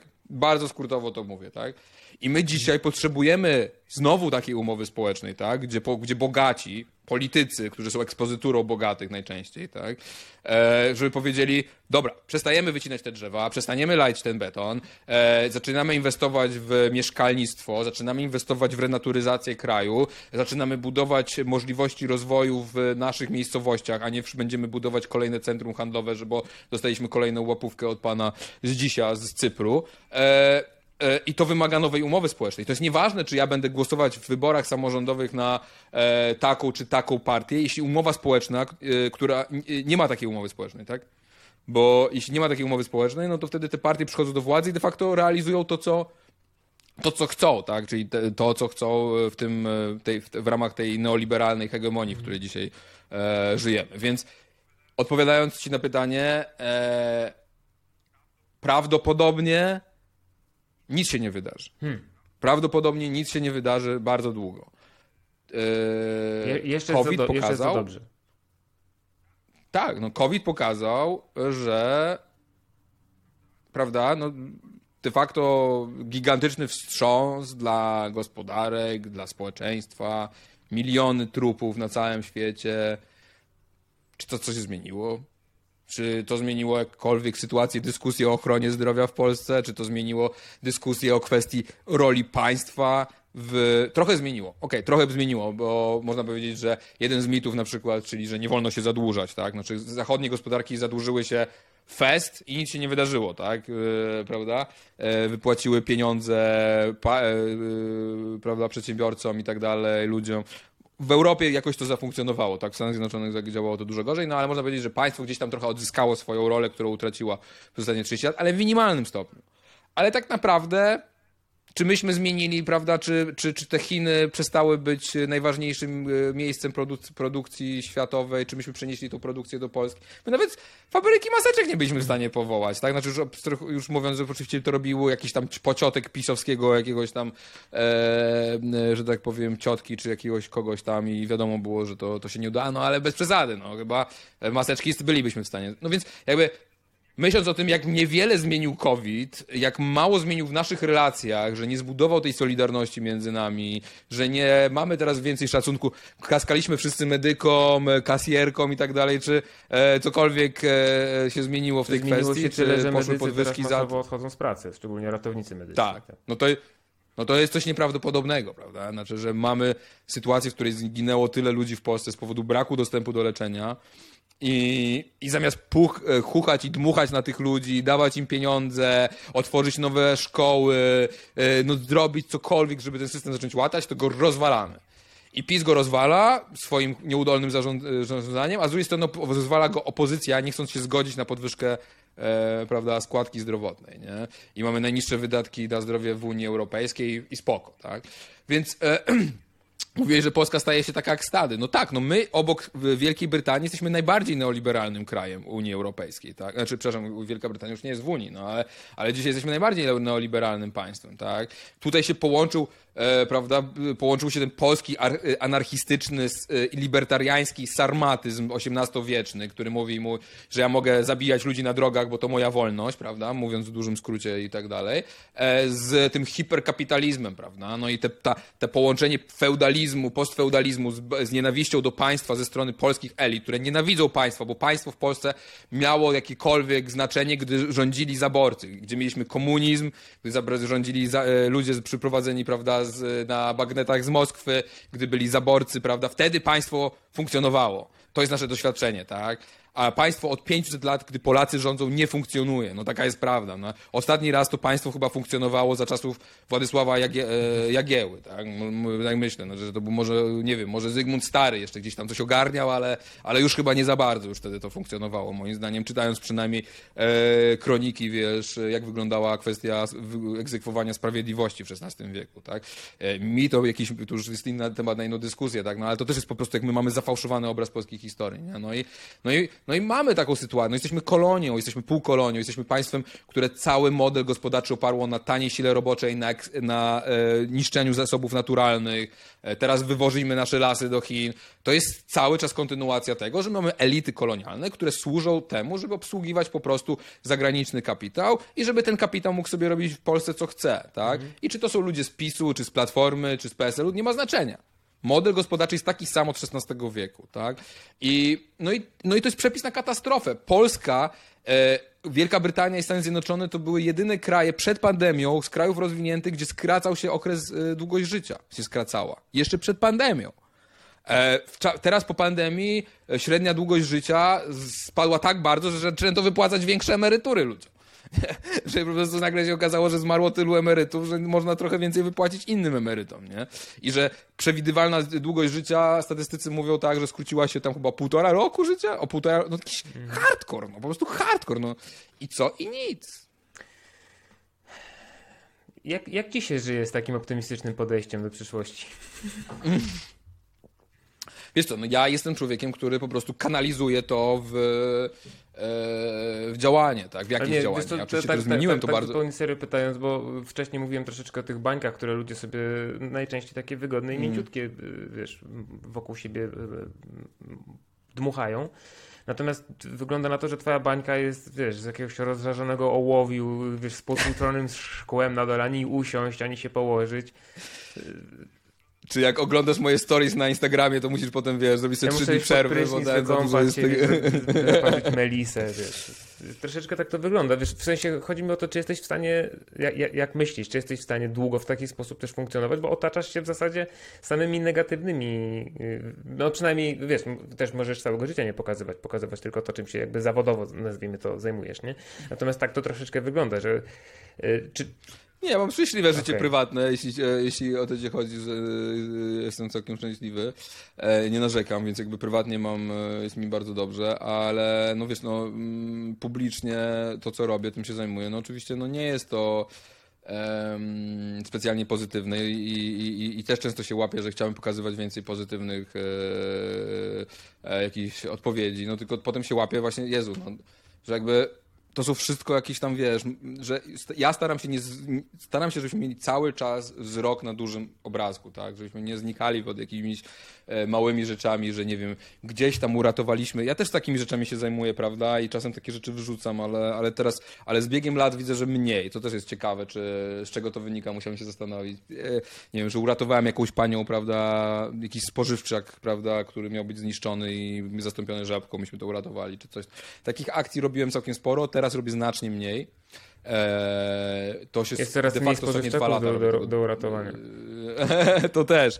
Ale ale, yy, ale no, moja działalność tak de facto od roku 2013 do właśnie 2019, tak bym powiedział, czyli te 6 lat, to była taka typowa działalność społecznikowska, aktywistyczna, chodzenie lokalne, działanie, bronienie się, coś tam, listy, pisma itd., tak itd. Ja, e, ja przegrałem proces, pamiętam, z Bogumiło Górnikowską Ćwiąkalską, gdzie uratowałem kamienicę na... Uratowałem, przesadzą, no ale pomogłem, żeby miasto nie straciło wielu milionów złotych, tak, i uratowałem, myślę, parę mm, losów ludzkich i dostaję wyrok karny z, z sądu, nie? Potem coś takiego. No i, i to był taki moment, gdzie sobie pomyślałem, nie no, to nie ma sensu. Znaczy, że to po prostu to, co ja trochę robię, nie ma sensu i że trzeba trochę zmienić, że dopóki my nie zmienimy, dopóki ludzie nie zrozumieją, że to nie jest kwestia wymiany PiSu na PO, czy PiSu na Hołownię, czy kogokolwiek innego, tylko że to jest zmiana, że potrzebujemy absolutnej zmiany paradygmatu myślenia, e, nie będzie żadnej, nie uratuje się innych pan, pani, pan, Barba czy pan Gieniek, pan, panów Geńków z lokalnych lokali usługowych, bo one zawsze będą znikać przy tym y, y, masowym zniszczeniu wszystkiego, co jest, y, prawda, co nie jest wielkim kapitałem, tak? co, nie, co nie jest wielką sieciówką, co nie jest wielkim dyskontem, co nie jest lokalnym bogaczem. Tak? E, bo musi się zmienić myślenie na dużo wyższym poziomie, żebyśmy mogli ratować te drzewa przy Udlicy i tak dalej, i tak dalej. Nie? E, I, I ja tak myślę w ten sposób, że my potrzebujemy e, właśnie całościowego zmiany, zmiany, zmiany, e, zmiany operacyjnej. I, I to, co dla mnie największą satysfakcją jest, i mam takich głosów naprawdę całkiem sporo, że gdy do mnie pisze jakiś facet, że głosował na Konfederację i mówi, że już nie będzie głosować na Konfederację i mówi, że e, moje filmy, followuje mnie na Instagramie, na Facebooku, no i to, co ja piszę, to jest prawda i że, i że w sumie mam rację, nie? I ja na, jeśli nawrócę takich, jakbym nawrócił pięciu takich, byłbym zadowolony, a nawróciłem, podejrzewam, setki takich osób, tak? I, i, i jeśli, i zawsze, wiesz, i dlatego też mnie zawsze nieprawdopodobnie wkurwia lewica, gdy lewica mówi, nie ma, nie będziemy siadać do stołu z Konfederacją, coś tam, nie będziemy, no platform, bla, bla, bla, no. Super, no. Ale ci ludzie, którzy głosują na Konfederację, na PiS, nawet na platformę podejrzewam jest trochę takich, chociaż jest ich podejrzewam stosunkowo mniej niż, yy, niż w innych ugrupowaniach E, to są ludzie, których można przekonać. To nie są ludzie, którzy E, prawda, nie wiem. Są zaprzedani. Tak. Wychowali, tak, klewem wzięli 500 plus i teraz będą głosować na, na PiS, bo się sprzedali, albo nie wiem, bo, bo są faszystami, więc głosują na Konfederację. No nie, no tak nie jest, tak świat nie jest funkcjonuje, nie jest, nie jest zbudowany, tak, i jakby dla mnie e, mówienie do tych ludzi, przekonywanie tych ludzi, wychodzenie spoza mojej własnej bańki, którą już moją bańką chyba też nie jest, bo się też staram się od niej odcinać, gdzie się da. e, mówię o tej lewicowej banki, to, to, mi, to mi to sprawia niewiarygodną satysfakcję i przyjemność, tak? Że jest coraz więcej ludzi, mi się wydaje jednak, którzy gdzieś tam ogarniają, że świat sprzedawany mi za pomocą Instagrama, YouTube'a, TVN-u, TVP to jest mhm. kłamstwo. Wiesz to chciałem ci zadać pytanie od jednego ze słuchaczy, E, mhm. Trochę w nawiązaniu do tego, o czym teraz mówisz, o tym, że o, o, kilku rzeczach, o których mówiłeś, właśnie o jakimś e, zmianie mhm. umowy społecznej, e, o tym, że jakby ludzie odsunęli się troszeczkę od jakby tych codziennych problemów, troszeczkę za bardzo patrząc. Może, znaczy, też nie chodzi o to, żeby odwracać głowę od tego szerokiego jakby spojrzenia, tak? Natomiast troszeczkę za bardzo się na nim koncentrują. E, z Instagrama pytanie Blackship BJJ pyta, czy wspierasz Jowy i referenda, tak jak w Szwajcarii i inne formy demokracji bezpośredniej? Czy to na przykład nie jest jakaś droga do tego, żeby mm, ludzie mieli większą kontrolę nad tym, co się dzieje? Ja jestem, e, jeśli chodzi o referenda, to tak. Znaczy ja uważam, że są, e, e że referenda powinny być e, narzędziem używanym w demokracji. E, tylko, że trzeba trochę inaczej je pomyśleć niż dzisiaj, tak? Bo de facto ja nie pamiętam referendum, które byłoby ważne, tak? Jest jakiś absurdalny próg e, e, ważności chyba jest w tych referendach i tych ogólnopolskich i tych samorządowych. Szczególnie w przypadku samorządów wiedziałbym takie referenda. Tu jest naprawdę dużo bardzo konkretnych rzeczy. Nie wiem, chociażby, nie wiem, przebieg trzeciej linii Mhm. metra. No ja nie wiem, wiesz, znaczy jest jakiś absurdalny, tak? No i co my mamy zrobić? Oni wydadzą miliardy złotych na jakiś absurd komunikacyjny. No to w takim wypadku powinno być przyjść referendum, no i powiedzieć, nie, my nie chcemy takiej na przykład, tak, takiego, takiej linii, tak, e, w ten sposób zrobionej. Czy sprzedaż specu, tak, e, e, przedsiębiorstwa ciepłowniczego. Miało być referendum, Platforma upieprzyła przepisy. Jestem przekonany, że w sprawie, gdyby doszło do referendum, to by Francuzom byśmy nie sprzedali tego, tej sieci ciepłowniczej. Więc referenda, tak, jak najbardziej tak. Więcej, ja jestem za referendum w sprawie aborcji, za co dostałem naprawdę ogromny e, wpierdol, za przeproszeniem, od lewicy, bo część lewicy uważa, że absolutnie nie wolno na ten temat e, takich rzeczy dyskutować w ogóle. Znowu, uważam, że właśnie kwestia aborcji, konkordatu, e, tego typu rzeczy to są idealne kwestie pod referendum. Jeśli chodzi o Jowy, nie, nie jestem zwolennikiem Jowów, bo wiem, jak Jowy, do czego doprowadziły Jowy w krajach. Jest to idea anglosaska, jest to idea obca europejskim tradycjom demokratycznym. e, Jest to e, ordynacja, która miała od początku zagwarantować władzę bogatych nad biednymi. I to w punktach, co działa i w Anglii, nie wiem jak jest w Australii teraz, chyba oni tam trochę zmienili tą ordynację, ale, ale na pewno działa, ale na pewno w Stanach Zjednoczonych tak jest. No i te ordynacje to są po prostu ordynacje, które zapewniają władzę bogatym. No i, no i nie, chodzi, no chodzi nie o nie- to, że nie, można no sterować tym, jak wygląda okrąg wyborczy, jakby rozrysowywać Można go sobie sterowa- na mapie der- i wybierać wtedy wiadomo, kto wygra, no bo wybierasz sobie takie miejsca, w których wiadomo, kto Wiesz, głosuje tak. i wiadomo, kto wygra później w ten sposób. Masz Tak, gerrymandering, mhm. ogromny, to o tym mówisz, to się nazywa gerrymandering, czyli właśnie tworzenie jakichś okręgów wyborczych tak, żeby, wiesz, naprawdę można tak stworzyć okręgi wyborcze, że zawsze będziesz wygrywać, mimo że będziesz miał 45% głosów, nie? Eee, druga rzecz to jest kwestia pieniędzy w takich kampaniach. No jeśli masz, jeśli masz kampanię większościową, no to e, dużo łatwiej jest ci e, dać, wiesz, e, prawda, e, kupić po prostu poparcie i kupić zwycięstwo.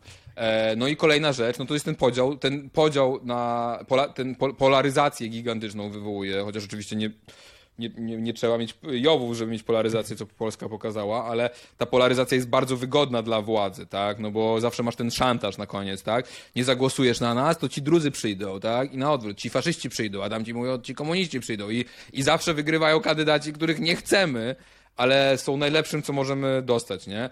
No, e, wiesz, znaczy... Więc, e, więc ja jestem absolutnym przeciwnikiem Jowów, ale jestem bardzo dużym zwolennikiem Jeszcze a referendum. propos y, tego, co powiedziałeś przed chwilą, że właśnie ludzie się no w większości przypadków y, w trakcie wyborów decydują albo na PiS, albo na PO, bo wychodzą z założenia, że oddanie głosu na cokolwiek innego, no to wi- wiadomo, to nie u każdego tak działa, tak? Ale że oddanie głosu na cokolwiek innego to jest głos stracony, no bo i tak tylko tutaj, szczególnie jeżeli Tak. chodzi na przykład o wybory prezydenckie, no bo to jedna osoba tylko może wygrać, jest ta druga tura, gdzie są tylko Tak. dwie osoby, więc wiadomo, że z dwóch partii i tak dalej. E, ostatnio słyszałem coś takiego, że przez to, że ludzie właśnie głosują w taki sposób, to y, partie polityczne, władza jakby nie boją się. Bo jakby wiedzą, że tak, Tak. czy inaczej, choćby skały, srały, to i tak na nich ludzie zagłosują. Większość ludzi, 80-90% populacji będzie na nich głosować. Mhm. A w momencie, w którym by się, na przykład jest wyborca PiSu, ktoś głosuje na PiS, bo tak mu pasuje i tak jest fajnie, ale nie wiem, chociażby ten nepotyzm mu się nie podoba. Wszystko, cała reszta, Czarnek jest super, Mhm. w ogóle wszystko jest super, tylko ten nepotyzm mu się nie podoba, nie? Strasznie. I zamiast w następnych wyborach, nie wiem, nie zagłosować, zagłosować na kogoś innego, no zrobić coś po prostu inaczej, no to no tak, no ale to mimo wszystko to jest moja partia, jakby, tak? I jakby, no bo jak nie oni, no to kto? To, to oni za każdym razem będą dostawać te głosy i nie będą mieli żadnego powodu do tego, żeby cokolwiek w swoich y, Tak. działaniach zmieniać i w jakikolwiek sposób się jakby dostosowywać do tej nowej No, dokładnie tak, no słuchaj. No, no zobacz, była afera reprywatyzacyjna w stolicy, wracając do e, pierwszego. Była ogromna zbrodnia, no naprawdę, no nie da się. Po... Największa, jedna z największych afer korupcyjnych w historii Polski, tak, która dotknęła, nie, to nie ukradli tam jakiegoś złota bogatym w Amber Gold, czy nie wiem, e, ukradli na jakimś przetargu publiczne pieniądze. Nie, wyrzucali ludzi z domów. Po prostu. I robili to za błogosławieństwem Platformy Obywatelskiej. I co? Platforma ma większy mandat demokratyczny po wyborach w 2018 roku niż miała wcześniej. Ma więcej radnych, ma więcej burmistrzów, ma więcej wszystkiego. I ty możesz powiedzieć, demokracja, super, działa. No a ja powiem, nie. No właśnie model polaryzacyjny doprowadził do tego, że warszawski, y, warszawski członek klasy średniej poz, pozwala naprawdę platformie na wszystko. Na wszystko. Na, I to jest tak niszczące dla demokracji, bo potem ta druga strona patrzy i myśli sobie, Boże, że ta platforma jest taka straszna, ona nawet nic nie zrozumiała, nic się nie nauczyła, to ja nigdy na nich nie zagłosuję, tak? I wiesz, jakby to, że oni, wydaje mi się, że dla nich sam to nie jest złe, tak? Gdyby oni wyciągnęli wnioski, gdyby oni, nie wiem, dogadali się trochę może z nami, coś tam, próbowali być, to oni by mieli więcej tych głosów finalnie, tak? Gdyby, gdyby postarali się, ale że nie muszą, bo właśnie w tych krótkoterminowych e, walkach, czy takich tego, oni sobie na tym wygrywają, no powoduje, że to prowadzi, no, total, prowadzi to do totalnego rozkładu, tak, e, e, e, tych, tych, tych partii. I działa to tak, jak mówisz, w dwie strony, no, w dwie strony. PiS robi co chce, no, bo ci ludzie nie mają gdzie uciec, no. E, słynna zasada Kaczyńskiego, po, po, od prawej od nas tylko ściana, tak. No i wiesz, jest Konfederacja, ja myślę, że gdyby Konfederacja porzuciła ten neoliberalny głupstwa, że zlikwiduje PIT i w ogóle sprywatyzuje służbę zdrowia i tak dalej, i tak dalej, to oni by mieli 15%, tak głosów poparcia. Tak mi się wydaje, to jest moja, moja intuicja. Gdyby mieli twarz, bo... Gdyby mieli twarz Bosaka, przepraszam, za przeproszeniem, tego narodowego socjalizmu, a nie e, twarz e, Mencena i, e, i Korwina, która jest jednak twarzą e, dla bardzo wysublimowanych wyborców, takich, którzy mają 22 lata głównie albo są bogatymi przedsiębiorcami, e, no to oni by mieli dużo więcej poparcia. Jesteś tak? pewien? Bo właśnie e... bardzo dużo ludzi w trakcie ostatnich wyborów mówiło, że głosując na Konfederację, oni głosowali cudzysłów na program gospodarczy, że oni nie głosowali na te wszystkie właśnie prawicowe, nacjonalistyczne historie, tylko właśnie na ten program gospodarczy właśnie, że oni e, głosowali. To od swoich znajomych sam słyszałem. No, na pewno jest dużo takich wyborców, tak? Tylko pytanie, na ile oni są bardziej y, y, przeszkadzają y, jednak Konfederacji rosnąć. No bo jak spojrzysz sobie na elektorat, to ten konserwatywny elektorat, on jest bardzo lewicowy, jeśli chodzi o poglądy gospodarcze, tak? Bo on jest lewicowy w takim tradycyjnym sensie, kolektywistycznym. Wszyscy mamy takie same brzuchy. Wszyscy zasługujemy na takie samo traktowanie, tak? E, trzeba biednym pomagać. Bogaci powinni dzielić się z biednymi. Jesteśmy wspólnotą, jesteśmy rodziną i tak dalej. I e, wydaje mi się, że e, ten przekaz taki właśnie indywidualistyczny, tak, e, nie, jesteśmy tutaj, każdy sobie, sobie kowalem własnego losu, społeczeństwo nie istnieje i tak dalej, no to to mówi Platforma. No i zresztą zobacz, co zrobiło się z Konfederacją, gdy Platforma mm. się pojawiła. Od razu 2% punktów przeszło do Platformy, tak, tam widziałem takie badania, że, że, że, że nawet jedna czwarta może wyborców Konfederacji odpłynęła, gdy Tusk wrócił, bo, bo, ten, bo to jest po prostu prostu, jeśli jesteś indywidualistą, to też popierasz, e, prawda, i egoistą, czy, czy, czy, czy skoncentrowany jesteś na sobie, na swoich interesach, a nie na czymś więcej, no to e, siłą rzeczy bliżej ci będzie też do takiego liberalizmu e, światopoglądowego, tak, no to tworzy pewnego rodzaju spójną całość, nie? E, a mówienie o narodzie, mówienie o, e, o tym, że musimy bronić naszych granic i tak dalej, i tak dalej, musimy kontrolować migrację i tak dalej, i tak dalej, no to to jest wszystko to, co mówią, e, to, co mówiła do tej pory przynajmniej prawica, więc tu jest potężny, w, tym, w Konfederacji jest po prostu mega niespójność i wydaje mi się, że jednak gdyby to poszło w stronę właśnie tak jak mówię, no, tego narodowego socjalizmu, no to oni by mieli. E, ale to jest tak jak mówię, to jest tylko moje przeczucie, więc jakby mogę nie mieć racji, ale tak mi się wydaje, żeby jednak im tutaj zdecydowanie wzrosło. Wiesz, to kilka razy w trakcie tego podcastu mówiłeś o bogatych, o tym, że powinni w akcie Solidarności Społecznej się podzielić z biednymi. Ty mówiąc o bogatych, o kim mówisz? No wiesz co, no to jest oczywiście bardzo probie- trudne do powiedzenia w Polsce, bo e, były, wszyscy się śmiali z tego, że klasa średnia, ktoś, mm. któryś z tych e, pisowskich ministrów to powiedział, że klasa średnia to chyba jest 4000 mm. zł brutto, czy tam 3000 zł netto, nie? No to polecam pożyczyć sobie w Warszawie za te pieniądze, no to wiadomo, że jest... średnio no, za takie pieniądze. To bardzo jest, klasa średnia. Tak. No, e, wiesz, jeśli masz własne mieszkanie, odziedziczyłeś mm. po dziadkach e, mieszkanie i zarabiasz w czwórkę, i masz to mieszkanie i liczyłeś w Warszawie, to jesteś kasą średnią, tak? Ale jeśli y, masz spłacić graty kredytu i, e, i zarabiasz czwórkę, to jesteś biedny. E, więc to jest bardzo, bardzo, e, bardzo, bardzo płynne, tak? Ale na pewno bogaci są ludzie, którzy mają e, wiele mieszkań. Mhm. to na pewno to są bogaci ludzie. Na pewno bogate są e, e, ja muszę firmy. Ile mają, to jest wiele e, mieszkań? Ile to jest wiele? Czy dwa to już jest wiele? No wydaje mi się, że wszystko, wydaje mi się, że wszystko powyżej dwa to jest wiele. Jeśli masz więcej niż dwa mieszkania, albo jeśli stać się na kupno mieszkania w celach inwestycyjnych, to już jesteś bogaty. No. Eee, I e, i oczywiście jest tak, że podatki dochodowe są słabe do tego, żeby opodatkowywać bogatych. Tak? W Polsce podatki tego typu, tak skonstruowane, one opodatkowują głównie klasę średnią i najbiedniejszych. E, biznesmeni czy, czy, czy działalności gospodarcze korzystają z ogromnych ulg, które są w systemie podatkowym. Liniowy PIT, prawda, odliczanie składki zdrowotnej od, e, e, prawda, od podatku i tak dalej. No to to jest wszystko, co, e, co, są, co są niewiarygodne przywileje podatkowe właśnie dla tych najlepiej zarządzających. Ale potem masz kolejne przywileje podatkowe e, w postaci niskiego podatku od wynajmu mieszkań, e, masz niski podatek e, od zysków kapitałowych, masz niski podatek od... Właściwie nie masz nie masz podatku od nieruchomości właściwie w Polsce, tak? Znaczy płacisz jakieś grosze tego podatku, nie, nie ma katastru, nie ma podatku katastralnego. Więc podatki od zysków kapitałowych, które powinny być dużo, dużo wyższe, E, one są bardzo niskie w Polsce. Do tego masz, tak jak powiedziałem, masz ten system, e, który no, uprzywilejowuje przychody też e, bogatych. I tak naprawdę w Polsce, jak jesteś etatowcem, no to jesteś, to państwo cię traktuje jak frajer, no frajera, tak? Jesteś frajerem, bo utrzymujesz całe państwo, tak? Bo płacisz uczciwie kładki na ZUS, płacisz uczciwie kładki zdrowotne, e, nie odliczasz sobie nic od kosztów, płacisz VAT, którego przecież przedsiębiorcy nie płacą i tak dalej, i tak dalej. E, więc, e, wiesz, sytuacje, w którym e, ja jestem, wiesz, w hotelu jakiś czas temu i wszyscy przede mną w kolejce do kasy za, wiesz, za, e, za pobyt turystyczny biorą sobie faktury, albo siedzisz sobie w biedrze i bierze, pięć osób przy tobą bierze fakturę. No, spożywka typowa, tak? Oni jakoś sobie to wliczają w koszty.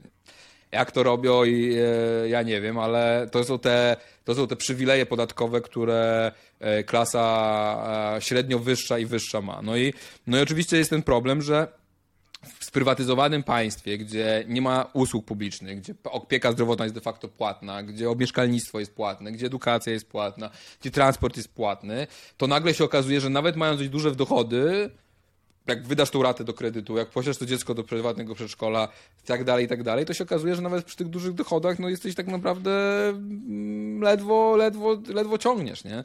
No i, i to sprawia, że tak ciężko jest o tym, myślę, rozmawiać w Polsce, tak? Gdzie to nie jest, to, to nie jest takie oczywiste, prawda? Kto jest e, e bogaty, a kto jest e, w tej klasie średniej, a kto jest zupełnie no, biedny. Też powiedziałeś tutaj o przywilejach podatkowych przedsiębiorców i przywołując na przykład to właśnie, że można tam najróżniejsze rzeczy, czasami dziwne odliczać. Ja też no, mam znajomych, którzy prowadzą działalność, też czasami się dziwiłem, że to można. Tak, no można, bo tak wiesz, to jest wszystko zgodnie z prawem, po prostu tak można zrobić. No tak, tak się robi.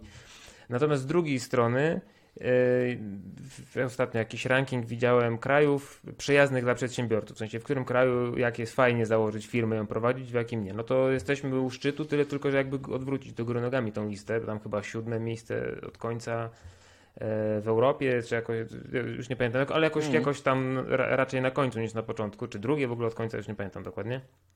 Więc to się trochę gryzie ze sobą, że z jednej strony niby przedsiębiorcy mm. są z jednej strony uprzywilejowani, no ale z drugiej strony ludzie nie chcą za bardzo, szczególnie teraz, wiesz, zakładać nowych firm, yy, chociażby teraz w pandemii strasznie dużo firm się pozamykało mniejszych. W sensie może przedsiębiorcy z dużych firm, z takich naprawdę dużych, dużo zarabiających, obracających dużymi środkami, to może tak. Natomiast jeżeli mówimy o przedsiębiorcach, osobach na jednoosobowych działalnościach, to chyba, znaczy, nie wiem, mam do tego stosunek ambiwalentny. Wzrosła. Wzrosła liczba JDG, E, nie wiem ile się zamknęło, ale widziałem, że wzrosła, bo po prostu ludzie są wyrzucani z etatów w czasie mhm. pandemii, nie? I to kilkadziesiąt tysięcy ludzi zostało wyrzuconych z etatów na e, działalności gospodarcze. E, miał być test przedsiębiorcy, czyli de facto masz jedną fakturę w miesiącu, nara jesteś etatowcem, a nie jesteś e, żadnym e, przedsiębiorcą, prawda? Nie zrobili tego. E, szacuje się, że do 10 do 15% tych e, jednoosobowych działalności gospodarczych to są zwykłe etaty.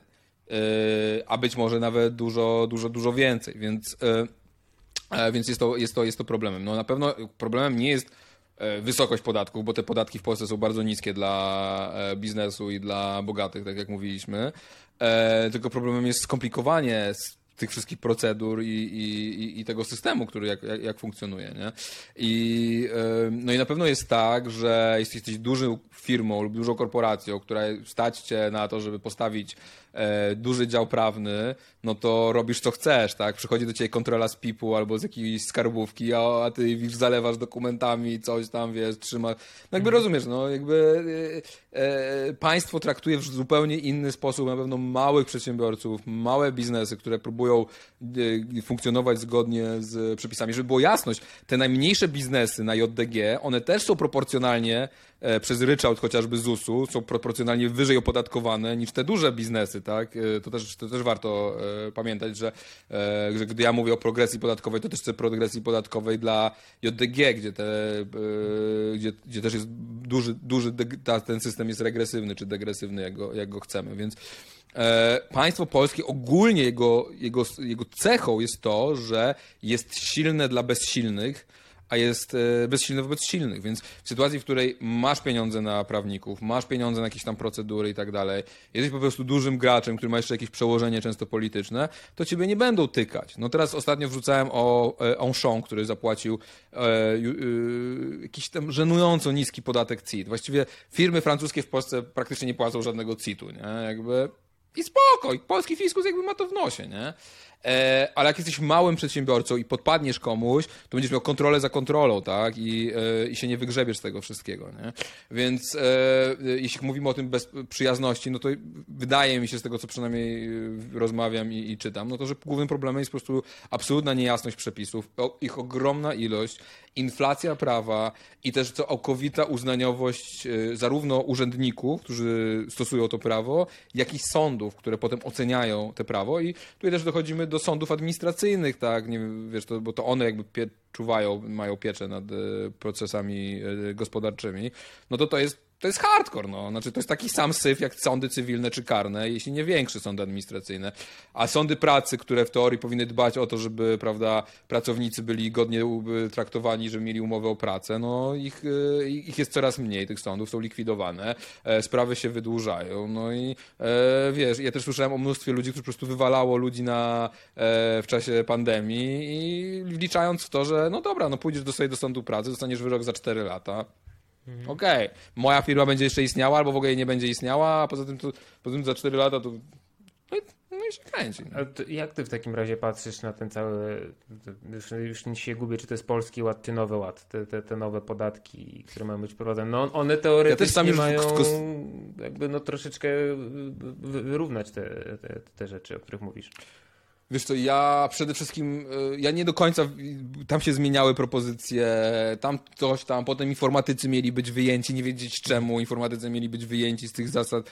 Ja już nawet nie wiem, jaka jest ostateczna wersja tego, jeśli chodzi o, o propozycje podatkowe, więc nie jestem do końca w stanie powiedzieć. Jedno, co jestem w stanie powiedzieć, że tak, bogaci muszą płacić większe składki zdrowotne, wszyscy musimy płacić większe składki zdrowotne, ale bogaci muszą dużo większe płacić niż teraz do, tej pory płacili, tak? Więc bardzo dobrze, że to się zmienia. Jeśli chodzi o kwest, inne kwestie Nowego Ładu, jak chociażby, nie wiem, e, e, domy bez pozwolenia na budowę, dopłaty do kredytów, czyli te kwestie mieszkalnictwa, czyli, e, no, które są w ramach tego Ładu, to jest jakaś katastrofa, tak? To jest wspieranie deweloperki, wspieranie chaosu przestrzennego, jest to neoliberalizm na sterydach w wydaniu południowoamerykańskim czy północnoamerykańskim, jakim chcesz. W tym Nowym Ładzie też podobno są jakieś zapisy, które ma, nie wiem, dotyczyć na przykład energii, to nie wiem w ogóle, co to ma wspólnego z energią atomową, ale ogólnie jestem za atomem, ale nic się nie dzieje w tej kwestii. Wiem, że rolnicy na przykład narzekali, że praktycznie żadnych pieniędzy z tego Nowego Ładu nie dostaną, więc jakby do końca nie wiem, co jest na mhm. stole tak naprawdę dzisiaj. Jest tam bardzo dużo propozycji, które krytykowałem, które uważam, że są absolutnie fatalne i pogłębią nasze problemy, ale na pewno w jedną rzeczą będą, będę tych propozycji bronić, czyli tam, gdzie jest kwestia składki zdrowotnej. No po prostu mamy najniższe wydatki na zdrowie, chyba tylko Rumunia ma mniejsze wydatki na zdrowie w Unii Europejskiej yy, i, yy, i nie możemy po prostu dalej tak funkcjonować. No po prostu to jest niemożliwe. No muszą, a te pieniądze nie wezmą się e, z kosmosu, tylko wezmą się z naszych podatków, tak? I, i, i tutaj, tutaj musi nastąpić zmiana. Nie uważasz, że bo ja widziałem jakieś takie wyliczenia, no tak jak mówisz, to jeszcze nie jest jakoś skrystalizowane do końca, to się może 15 razy zmienić, ale widziałem jakieś wyliczenia, na podstawie których wychodziło, że znaczy no najbardziej po dupie przedsiębiorcy tutaj oberwą po portfelach. Y, wychodziło na to, że dosyć no, relatywnie szybko przy chyba, nie wiem, 12-13 tysiącach brutto miesięcznie mniej więcej, jeżeli dobrze pamiętam, w skali roku mhm. traci się całą jedną wypłatę.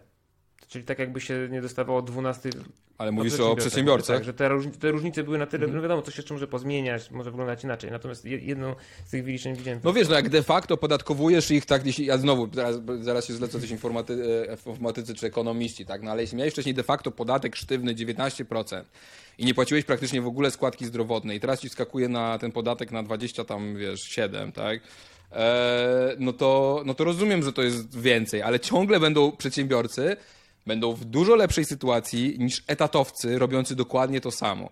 E, I, i, e, I, nawet po tych zmianach będą w dużo lepszej sytuacji finansowej, ciągle będą mieli dużo większych przywilejów niż etatowcy, którzy robią dokładnie to samo. I ten arbitraż, tak, że możesz sobie wybrać, czy chcesz być etatowcem, nie wiem, pracować jako e, architekt, czy dziennikarz, czy ktokolwiek, media worker, czy nie wiem, czy chcesz być na etacie, jest czymś po prostu nieprawdopodobnym. No tak nie może być, no, że po prostu, że sobie wybierasz jedną albo drugą ordynację podatkową w zależności jak ci wygodnie. No tak to, tak, tak to nie może funkcjonować, tak? Więc, e, e, więc trzeba o tym pamiętać, że ciągle będą mieli lepiej po tych zmianach niż, yy, niż etatowcy, tak? I, i ale rozumiem ten ból, tak, bo jakby płacisz na składkę zdrowotną, jesteś ubezpieczony w Luxmedach, jesteś 40-latkiem, tfu, tfu, nigdy nie chorowałeś i nagle musisz, prawda, wyskoczyć z 10 koła składki zdrowotnej więcej rocznie, tak, coś takiego, nie? No i rozumiem, że to może boleć, no, y, bo nie widać, żeby się poprawiała sytuacja w służbie zdrowia, nie widać, żeby było więcej lekarzy i tak dalej, i tak dalej. I to jest ten właśnie dramat, tak, że koszt ponosisz dzisiaj, że inwestycja jest teraz, a inwestycja, e, a, a, a, zwroty z tej inwestycji są bardzo niepewne i są bardzo długoterminowe, tak? No i to jest taka też napędzająca się spirala, tak? Że ja nie chcę płacić na ochronę zdrowia, która nie działa, tak? Ale ona nigdy nie będzie działać, jeśli nie damy więcej pieniędzy, chociaż samo danie więcej pieniędzy też nie jest, nie, nie jest warunkiem, prawda, wystarczającym, no żeby to zaczęło lepiej działać. Tak? Be... Czy problemem tak naprawdę jest nie tyle to, że jest, znaczy to też jest problem na pewno, ale czy głębszym problemem nie jest to, że pieniędzy w ochronie zdrowia jest za mało, tylko to, że są one źle wydawane. Że właśnie się rozchodzą na maseczki czy respiratory, których później nie wiem, nie widzimy albo nie tak, możemy użyć, jest... etc., etc. Że w sensie, że mi się wydaje, bo tak jest, y, mam, mam kolegę, który mieszka na stałe w Norwegii i tam ludzie płacą podatki takie, o jakich się filozofom w Polsce nie śniło. Natomiast no wiadomo, że na pewno są ludzie temu przeciwni, ale w większości uogólniając, ludzie robią to na zasadzie takiej, no tak, no tak trzeba. Takie są podatki, więc takie płacimy, tak trzeba. Bo z drugiej strony widzą, co dostają w zamian. A w Polsce trochę wygląda to tak, że PiS obiecywał za pierwszym razem, kiedy szli do wyborów, a czy nie za pierwszym razem, tam w tym 2015 szli do wyborów, że nie będzie żadnych nowych podatków, w ogóle będzie zajebiście. Tam z tych nowych podatków już tam X wprowadzili, wszyscy zapomnieli, że mówili, że ich nie będzie. E, ludzie płacą coraz więcej, w portfelu zostaje coraz mniej, a różnicy nie widać. Czy, to, czy tutaj problem, mm. czy jakby w pierwszej kolejności zamiast wyciągać od ludzi, nie należałoby się zająć tym, żeby wydawać te pieniądze, które już są w odpowiedni sposób. Bo wiesz, bo, bo, z, te, no, bo z tego bierze się opór, mi się wydaje, ludzi, bo jeżeli ktoś by Wiesz, bo też jest taka sprawa, że ludzie sobie nie zdają sprawy na przykład z tego, ile kosztuje leczenie onkologiczne. Nie? Im się wydaje, że jak się sprywatyzuje no. służbę zdrowia, e, ochrony zdrowia, to oni tak będą sobie zachorują, sobie pójdą i sobie zapłacą tak. mieli. A nie wiedzą, że na przykład cały cykl może kosztować milion albo dwa miliony złotych, czy ileś tam. Przykład, tak. Nie? I to idzie z tych składek, które oni teraz płacą, niby nie wiadomo po co, bo oni są zdrowi. No ale za 20 lat nie będą zdrowi i między innymi z tych pieniędzy będzie to opłacone. To jest, to jest jakby jedna sprawa.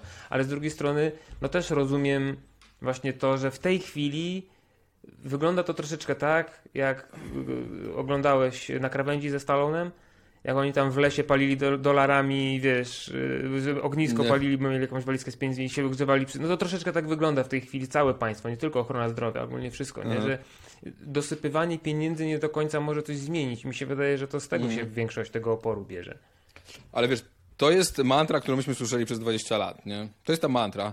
Nie możemy podwyższać podatku, bo to funkcjonuje fatalnie. No dobra, no już 20 lat to funkcjonuje i funkcjonuje coraz gorzej, tak? Znaczy e, opieka zdrowotna, e, jeśli patrząc właśnie na te wskaźniki typu e, właśnie skracanie się ludzkiego życia w Polsce, e, nie wiem, no przedterminowe zgony na jakieś choroby, które w ogóle na zachodzie nawet już prawie nie, pewnie nie występują, no to widzimy, że tutaj jakaś nie ma poprawy, tylko jest gorzej, tak? Jest, e, jest coraz gorzej.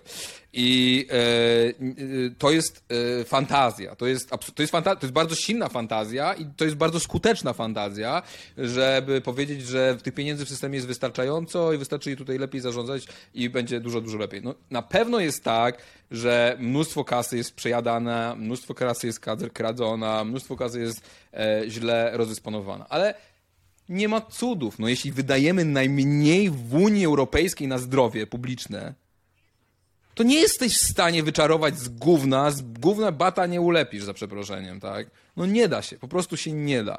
I my y, y, musimy jakoś przełamać tą niemoc, tak?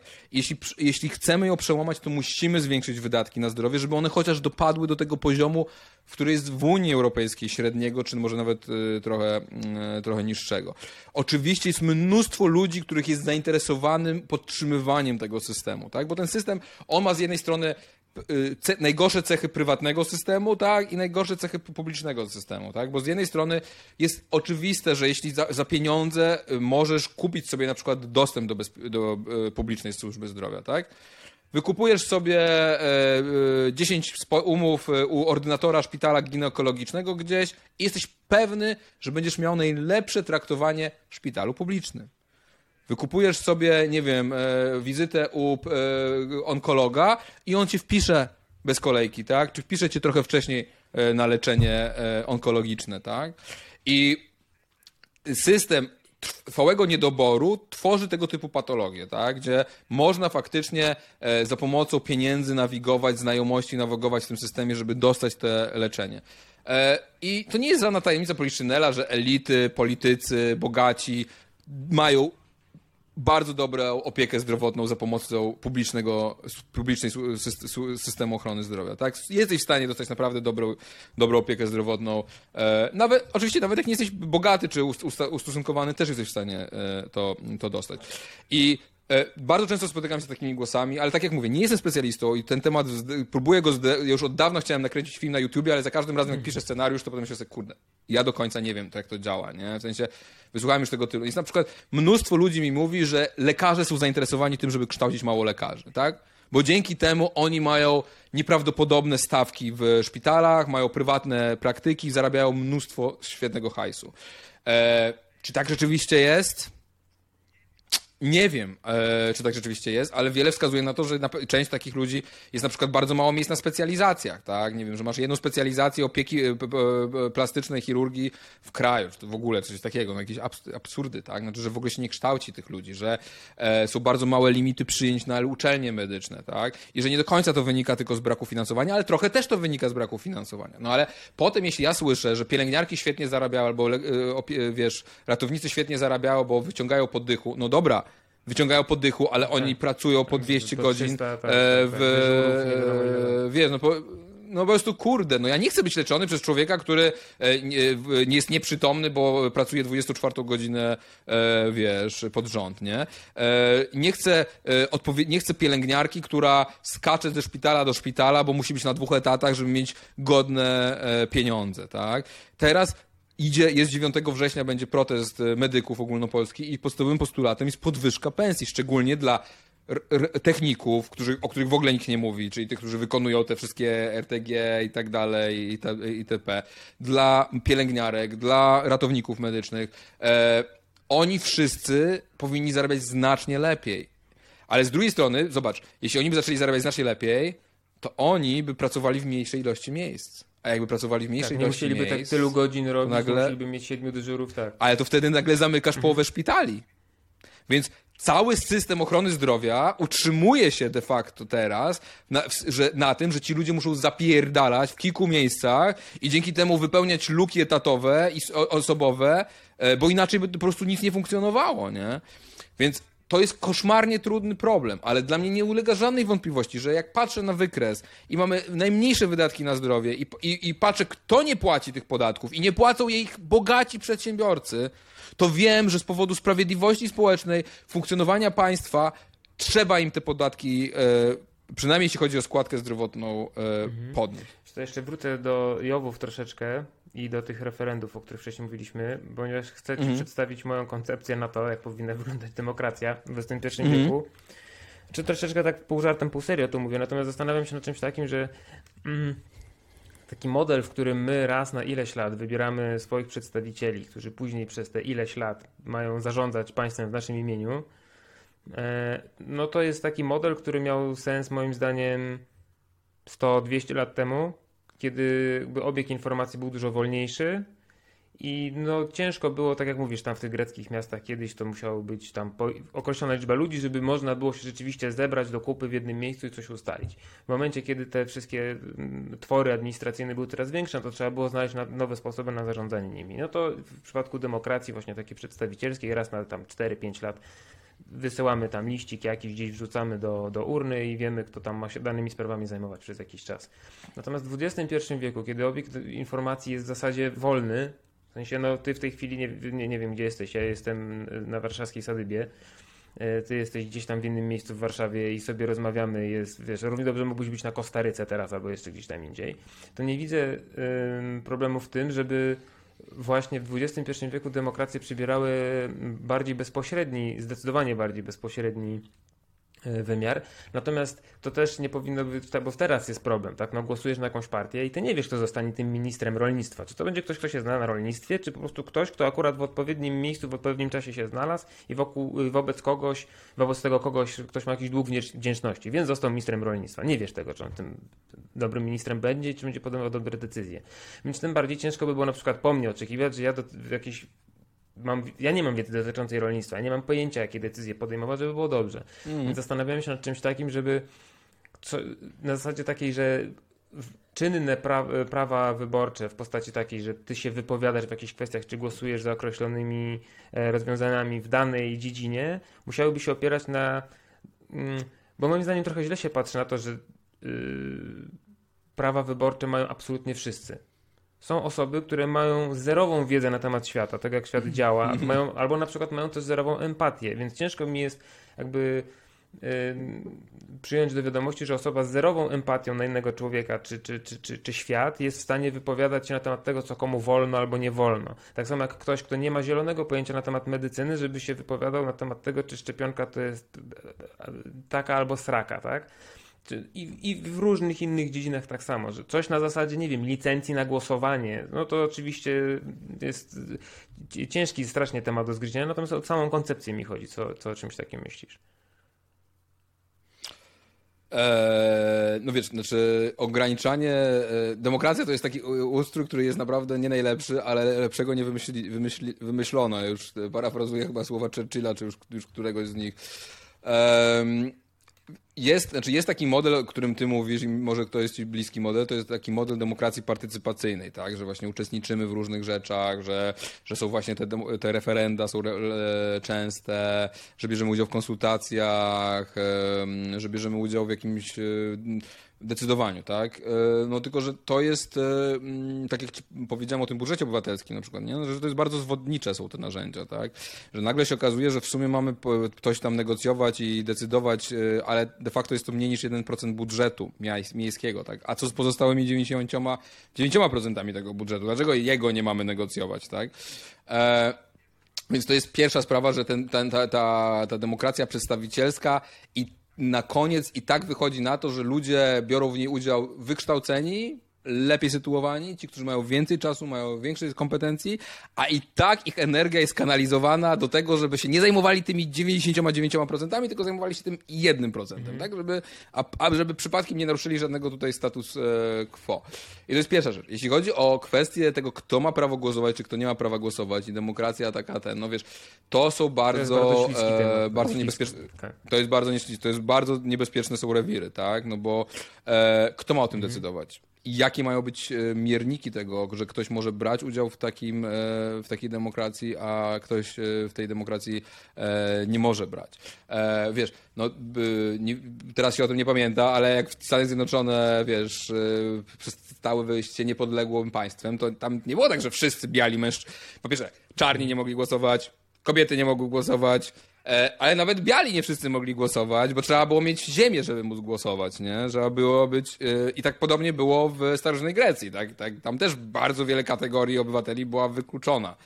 I cenzus majątkowy był bardzo długo utrzymywany właśnie pod takimi hasłami, o którymi ty mówisz, tak? Że ludzie, że biedni nie potrafią, że nie mają kompetencji, że nie mają czasu i tak dalej, i tak dalej, nie? Więc jakby, no nie, ja jestem za tym, że e, ja jestem za tym, że ja wierzę, że demokracja to jest e, dzisiaj przede wszystkim ten problem jest gdzie indziej. Dzisiaj głównym problemem demokracji jest to, że my musimy wziąć kapitał, czyli duże pieniądze e, za twarz. Po prostu. I że nie ma demokracji, gdy kapitał działa w sposób nieskrępowany i nieograniczony, tak?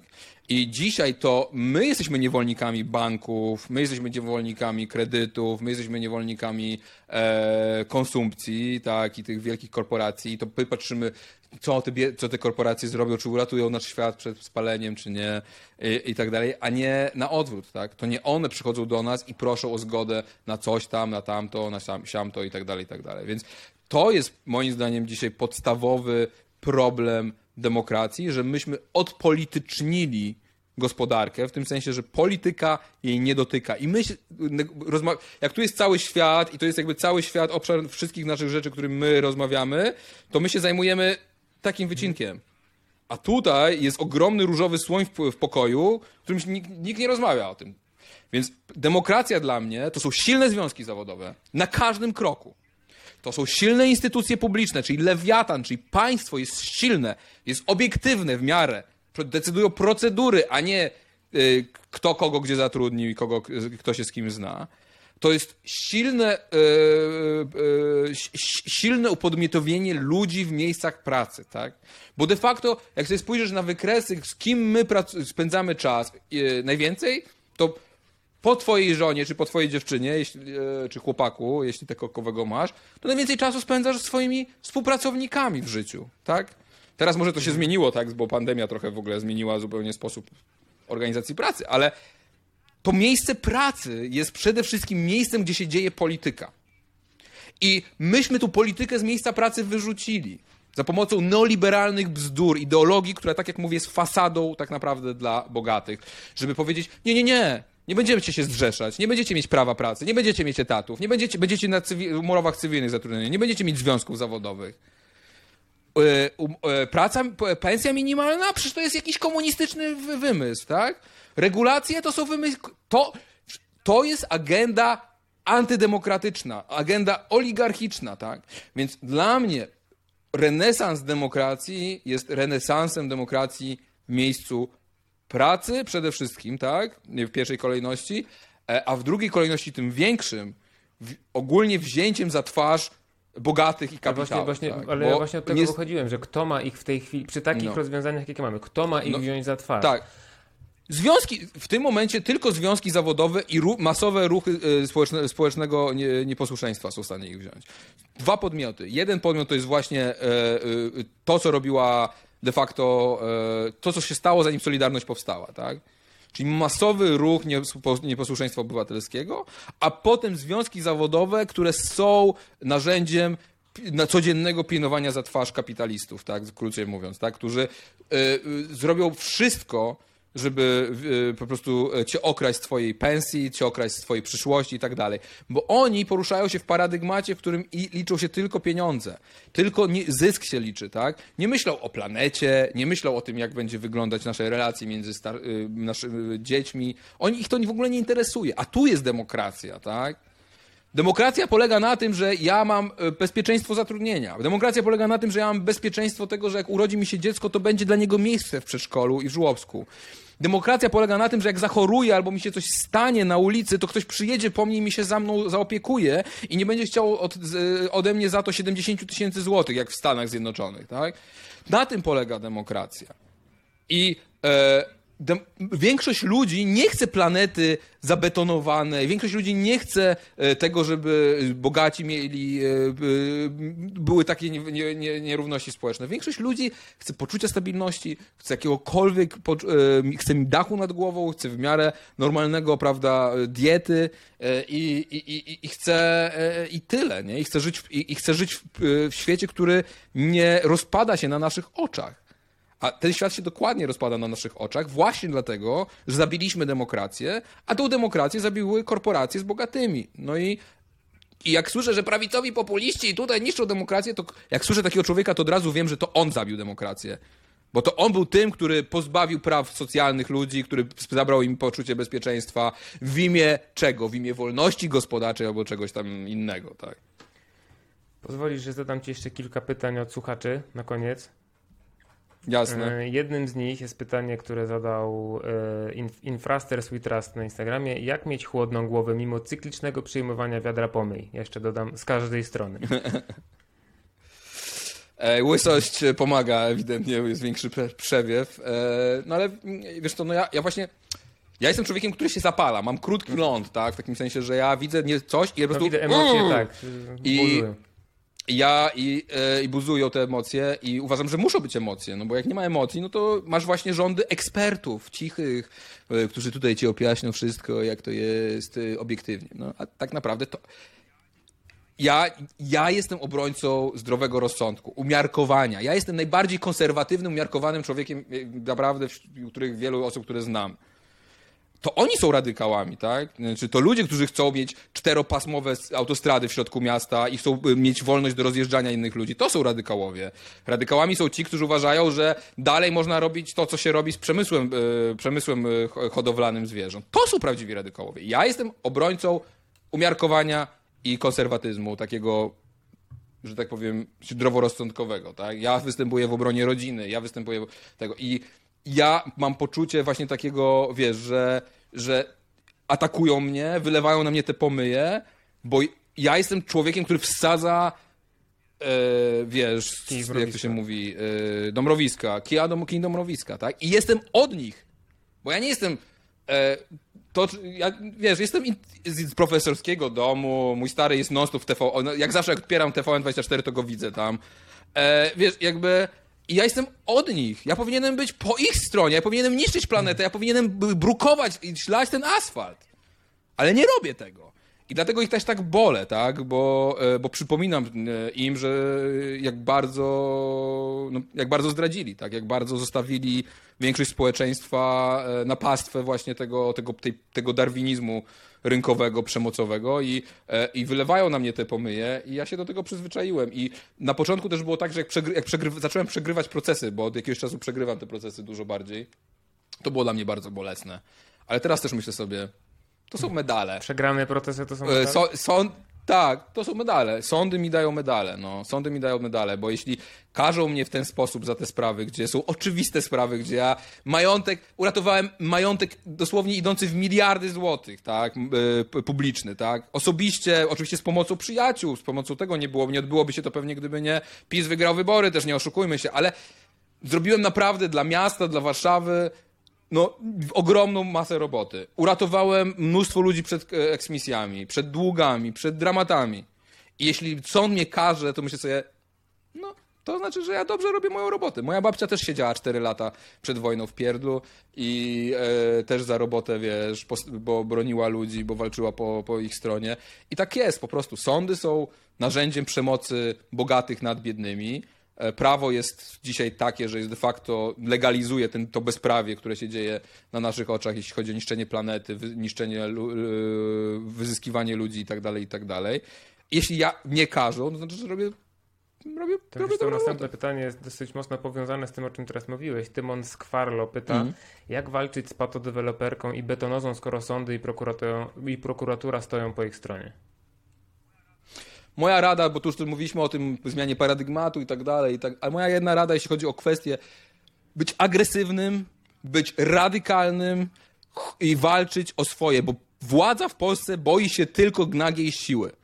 Jeśli e, Sutryk niszczy coś tam, to on się przestraszy tylko wtedy, kiedy pojawicie się pod jego e, mieszkaniem albo pod, pod jego ratuszem z, his- z hasłem Sutryk, ty niszczycielu. Myślałem, że, powie, tak? że powie, że I- rzucali kamieniami. Nie, nie, nie róbcie żadnych takich rzeczy. Nie, nie. Nie, nie, nie. Ja nie jestem za przemocą, absolutnie. Ale takie na przykład już rzucenie jajkiem, no tutaj bym już zastanawiał się. Już się, już się zastanawiał, czy to już nie wchodzi w grę. I dla mnie, wiesz, lewica dla mnie to są po prostu... To, to, to może bym zastąpił tylko słowo oni- agresja, może bym zastąpił słowem e, stanowczość. Może tak, żeby...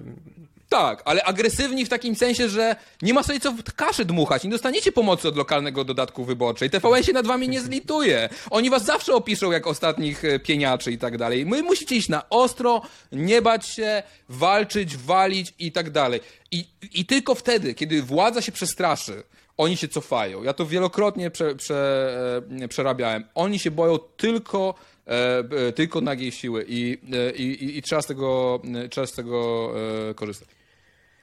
Mm, Royalista.pl pyta, jakie zmiany w prawie, aby bogaci faktycznie płacili wyższe podatki, a nie jak Kulczyk uciekali z, rezydenc- y, z rezydencją podatkową do raju? Tu już mówimy o takich naj, naj, No na- najbogatszych, tak? Tak, znaczy wiesz, znaczy tego się nie da rozwiązać niestety na poziomie tylko polskim, to jest oczywiste. No, y, to się da rozwiązać tylko na poziomie e, y, Unii, tak naprawdę to jest kwestia Unii Europejskiej, nawet y, no najlepiej byłoby oczywiście to rozwiązywać na poziomie całego, całej planety, ale sama Unia Europejska jakby się ogarnęła, to już by dużo rzeczy uniemożliwiła tym cwaniakom, tak? Mamy raje podatkowe w Luksemburgu, mamy raj podatkowy w Irlandii, mamy raj podatkowy w Holandii, mamy raj podatkowy w, na Cyprze. To są rzeczy absolutnie niedopuszczalne i skandaliczne, tak? Że tak, że tak łatwo jest, e, e, prawda, e, wyprowadzać pieniądze w ramach Unii Europejskiej. Więcej, holenderskie jakieś kolonie to są raje podatkowe, jakaś, a, wiesz, Anti, Antibes, coś tam, tak i tak dalej. No Wielka Brytania już nie jest w Unii Europejskiej, ale mnóstwo rajów podatkowych to są terytoria zależne Wielkiej Brytanii. Wielka Brytania i City to jest największa pralnia pieniędzy na świecie chyba, tak? No i Problem polega na tym, że dopóki te kraje właśnie cywilizacji zachodniej, demokratyczne, nie ogarną się, nie powiedzą, że coś trzeba zrobić, to będzie ciężko. A, y, a, a te demokracje na zachodzie są tak samo kupione przez ichniejszą oligarchię, tak? Więc y, y, tu trzeba, tu z jednej strony trzeba oczywiście robić to na poziomie e, tak jak mówię, europejskim, ale z drugiej strony no, są narzędzia takie, żeby ich opodatkować w Polsce. Tak? Podatek od spadków, primo. Nie ma go. Dlaczego podatku od spadków nie ma? PiS go zlikwidował. Podatek od wielkich fortun, tak? Czyli właśnie, nie wiem, od na przykład majątku wyższego niż 5 czy 10 milionów złotych po prostu płacisz co roku jakiś procent i tyle. Nie uciekniesz z mieszkaniem z Polski, tak? Mieszkanie zawsze gdzieś będzie, zawsze będzie można je zlicytować, jeśli nie spłacisz podatku. Więc podatki kapitałowe, podatki, podatek katastralny i działanie na poziomie e, Unii Europejskiej, żeby zwalczyć właśnie te, e, e, te możliwości ucieczki z kasą. Tutaj dalej jeszcze trochę w temacie. Depresjan. To, depresjan to brzmi jak takie nowe polskie imię, które powinno być takie depresjan. Depresjan? Tak, to, jest, insta- to jest nick z Instagrama, depresjan. E, czy Tak. da się cokolwiek zrobić z korporacjami, które nie płacą podatków? Mm. No to tu jest tak samo, tak? No, że tutaj to, to się trochę powtarzamy, tutaj to, to pytanie. No, Tak, czy, to jest że... inna sytuacja, no e, bo, kor- wydaje- bo tutaj jest troszeczkę łatwiej, bo na przykład Mhm. duża korporacja, która coś sprzedaje na terytorium Polski, czy to usługę, czy to jakiś produkt, no to wiadomo, że to było na terytorium Polski, więc tutaj jest troszeczkę trudniej mi, znaczy Ale jest trudniej, ale z drugiej strony wiesz, jak napisali, teraz była ta akcja, że wiesz, że właśnie Mhm. Auchan nie płaci podatków, a, a na przykład, nie wiem, ceny, w, też były ceny w super, e, super farmie, jak to się nazywało, że są trzy razy wyższe niż e, tam Mhm. w Niemczech, nie? No i masz całe mechanizmy kor korporacji, które na przykład, nie wiem, same sprzedają sobie towar po zawyżonych cenach, ma, sprzedają jakieś opłaty licencyjne, gdzie masz płacić, nie wiem, za wykorzystanie loga 100 milionów złotych rocznie centrali, nie? Tu naprawdę fiskus ma ogromne pole e, do wykazania się i, i można jednak zrobić tak, żeby te korporacje gdzieś tam te podatki, e, mm, gdzieś tam te podatki e, płaciły. No, e, no, tylko oczywiście na koniec masz, tak jak ci powiedziałem, no masz możliwość, prawda, w ramach Unii Europejskiej, nie wiem, masz Irlandię, która zaskarżyła decyzję Unii Europejskiej, które Unia Europejska, Rada, e, Komisja Europejska nakazała Irlandii pobranie pieniędzy od Facebooka za nieopłacone podatki, a Irlandia wchodzi cała na biało i skarży decyzję, która jest korzystna dla niej, tak?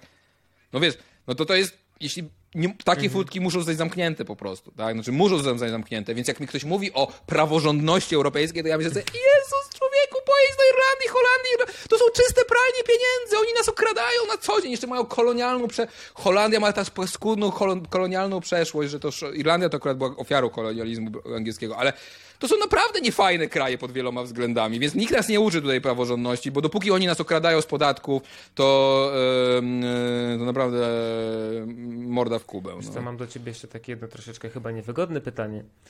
E, Jakubowski no, pyta cię, czy dobrze śpisz po tym, jak cię Duda ułaskawił? Ja myślę, że, ja myślę, ja myślę, ja że chyba chodzi o to, ja że zawsze... powinieneś by powiedzieć nie, ja od tego prezydenta nie przyjmę ułaskawienia. Proszę mnie wziąć do więzienia i ja poczekam, że jakiś inny prezydent mnie tak. ułaskawi. Nie? Tak, tak, dokładnie tak. E, nie, ja bardzo dobrze śpię, ja mam e, sen sprawiedliwego. E, a jeśli chodzi o to łaskawienie, no to była taka sytuacja, że ja wyszedłem właśnie potem, jak właśnie mówiliśmy o tym, o tym, o tej, o tej, o tym wyroku w sprawie Ćwiąkalskiej, gdzie właśnie w sprawie tej reprywatyzacji na Ochocie e, i gdzie ona była kuratorem 118-latka i ja pamiętam po prostu, że wyszedłem, wyszedłem wtedy z tej sali sądowej i, i udzieliłem takiego wywiadu, nie? Tam były stałe, stałe, te, stałe te telewizje no i powiedziałem, że ja zrobię wszystko, tak? Zrobię wszystko, żeby zdjąć z siebie ten e, wyrok. Ja tego wyroku na pewno nie zrealizuję i albo mnie, pójdzie, albo mnie wsadzicie do więzienia, albo ja będę, e, albo mnie prezydent ułaskawi, tak? E, albo i, i dostałem dwa dni później, zostałem zaproszony, to było w kampanii wyborczej, no i dwa dni później dostałem zaproszenie właśnie z Pałacu Prezydenckiego. No i co? No i prezydent powiedział, żebym złożył taki wniosek. To go złożyłem. No, nie zamierzam e, być, e, wiesz, tutaj, że tak powiem, ofiarą, męczennikiem systemu. Oczywiście nie dopuszczam co do możliwo możliwości, że tak się stanie, bo, bo tych wyroków karnych mam coraz więcej. Ale bym się zgłosił o łaskawienie też do Komorowskiego. No, tylko chociaż wiedziałbym, jak Komorowski by zareagował, czyli by po prostu negatywnie zareagował, więc, więc więc dobrze sobie. Y, Wiola Szczygielska pytacie, czy się nie boisz tak fizycznie, że ktoś z tych hejterów mafii albo mafii reprywatyzacyjnej realnie coś ci zrobi? Był taki moment, wiesz, no teraz to już tak jak mówiłem, to już zostało zatrzymane, tak, więc jakby te, te, te deale największe już przeszły. Był taki moment w roku 2016-2015, gdzie my naprawdę się baliśmy i, i faktycznie wyglądało na to, że to może się różnie skończyć. To było ledwo 4 lata po morderstwie Leonty Brzeskiej przecież.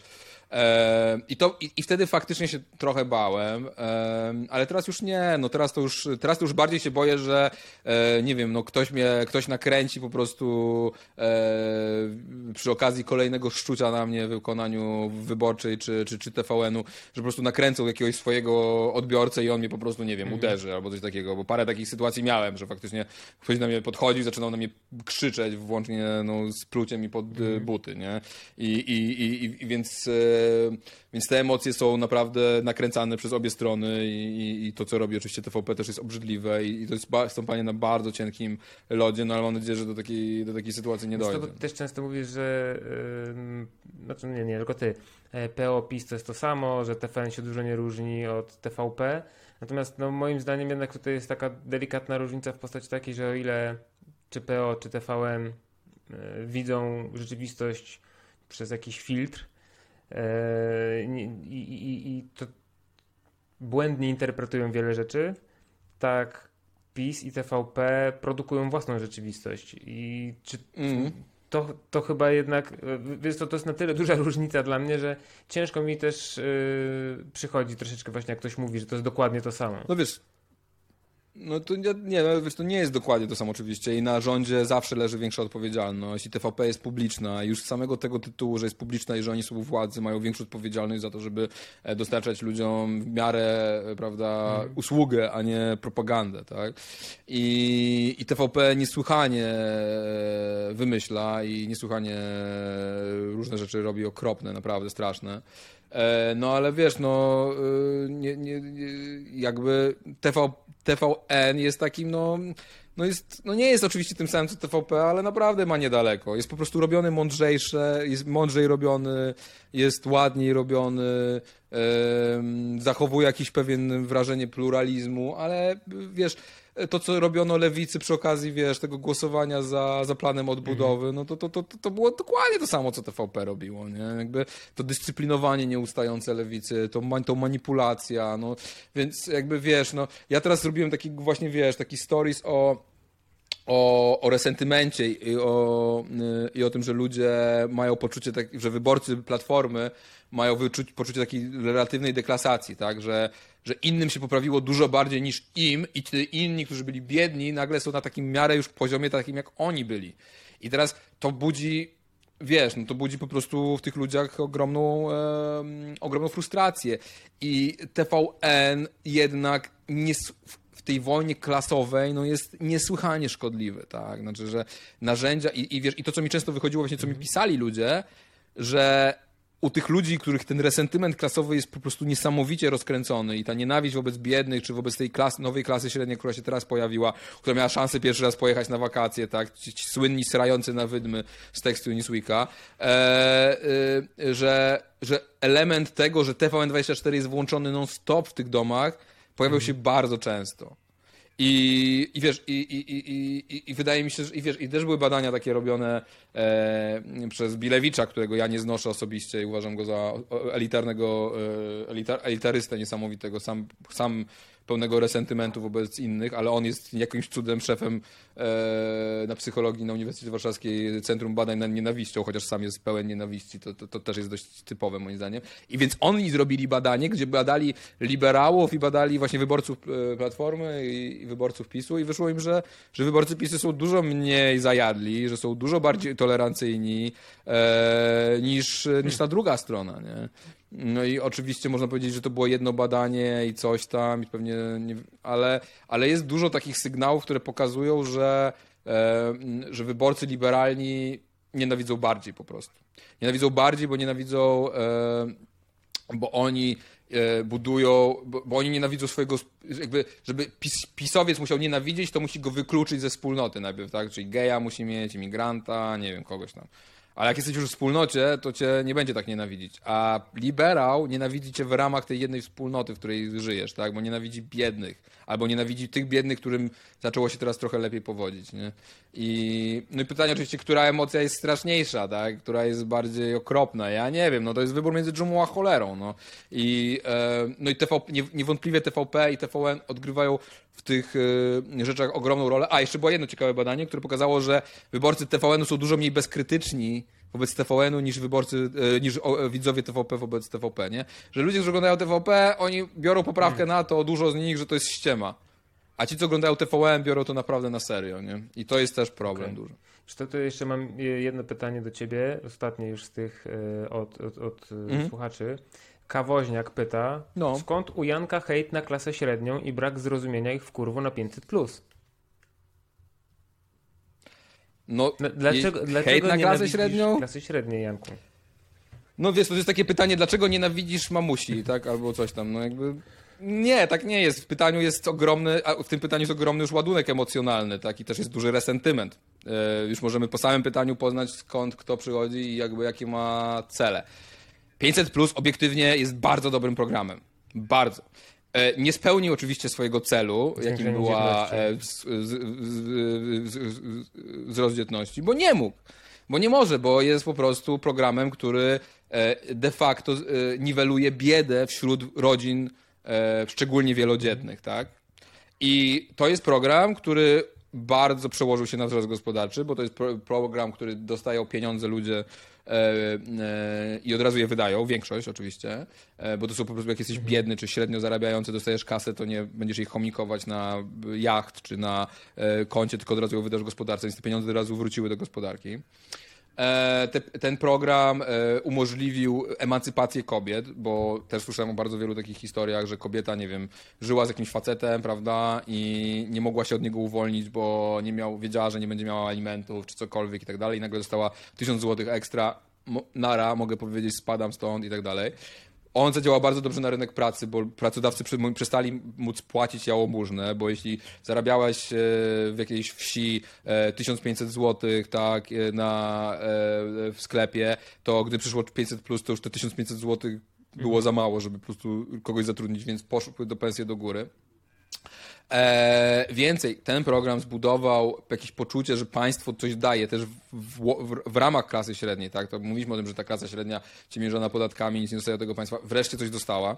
Więc jakby e, ja naprawdę nie widzę zły, niespecjalnie widzę jakikolwiek zły aspekt funkcjonowania e, 500 plus.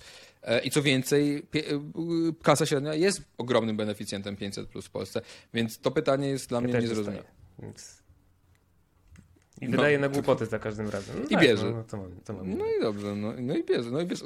Janek, to jeszcze na sam koniec e, chciałem się ciebie zapytać, żeby no. spróbować może troszeczkę podsumować tę rozmowę, bo w ogóle ten podcast już na samym starcie, tak jak często nie wiem jaki tytuł dać do podcastu, to tym razem z góry wiedziałem co to mm. będzie. Bo ja chciałem się ciebie popytać o różne rzeczy, a na sam koniec zapytać, dlaczego my w Polsce nie możemy mieć ładnych rzeczy? No to jest chyba tak. cała ta rozmowa jest to, o, o, tym, nie? Więc y, my nie możemy mieć ładnych rzeczy, bo jest po primo. Jesteśmy państwem półperyferyjnym, e, ko, postkolonialnym, który nie wybił się na niepodległość w takim sensie suwerenność, że nie ma własnej e, elity z prawdziwego zdarzenia, nie ma klasy średniej z prawdziwego zdarzenia. E, został zaorany tu przemysł, zostały zaorane uniwersytety, konkurujemy tanią siłą roboczą, konkurujemy eksploatacją naszego, naszych zasobów naturalnych, a nie konkurujemy tym, jak się umiemy zorganizować, jak co umiemy fajnego wymyśleć, prawda, i tak dalej nie możemy być ładnych rzeczy, bo żyjemy, bo jest, jesteśmy w tym właśnie co opisałem, nie? Że jakby, że jesteśmy w tym zaklętym kręgu e, tego, że państwo nie działa, więc nie chcemy więcej na to państwo wydawać, więc to państwo działa coraz gorzej e, i nikt nie potrafi przebnąć z tego. Nie potrafimy państwo, y, jesteśmy, y, też o tym trochę mówiłem, że jesteśmy krajem amoralnego familiaryzmu, tak? Czyli jesteśmy takim krajem, gdzie funkcjonują układy znajomości, układy rodzinne i w, w ramach tych układów tworzysz sobie własną jakąś bańkę, zapewniasz sobie pracę i tak dalej, i tak dalej, szczególnie jeśli chodzi o ten styk publiczny-prywatny. I my nie jesteśmy, nie potrafimy wybrać nowych elit i lokalnych, i politycznych, które byłyby w stanie zorganizować to na inny sposób, w inny sposób, tak? Czyli właśnie osadzając się na zasadach uniwersalnych, merytokratycznych, merytorycznych, gdzie decyduje talent, umiejętności, a nie znajomości, gdzie lojalność polityczną w ramach partii nie buduje się tym, że dasz Zdenkowi pracę, tylko buduje się w ramach tego, że realizujesz wspólne ideały, tak? E, e, nie możemy mieć ładnych rzeczy, bo rządzi, jesteśmy podlegli ideologii y, neoliberalnej, która sprowadza nas do jednostek, które są, e, powinny być egoistyczne, powinny myśleć tylko o sobie i które, gdzie współpraca jest absolutnie niemożliwa.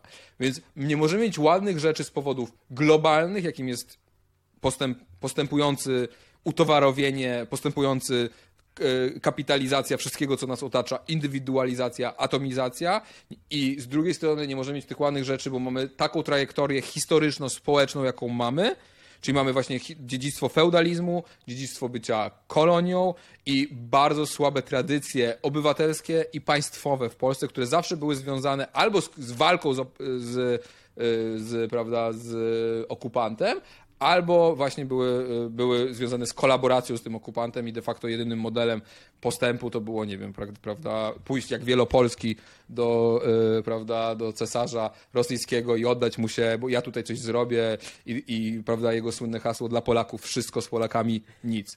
E, I podobny, podobny zresztą, podobne teksty potem nie tylko, nie tylko e, hrabia Wielopolski mówił, ale Piłsudski, tak? I, i, i, i jesteśmy w tym mindfucku zamknięci, gdzie mamy totalnie sfałszowaną własną historię, mamy totalnie e, sfałszowany obraz rzeczywistości poprzez media, poprzez e, akademię i tak dalej.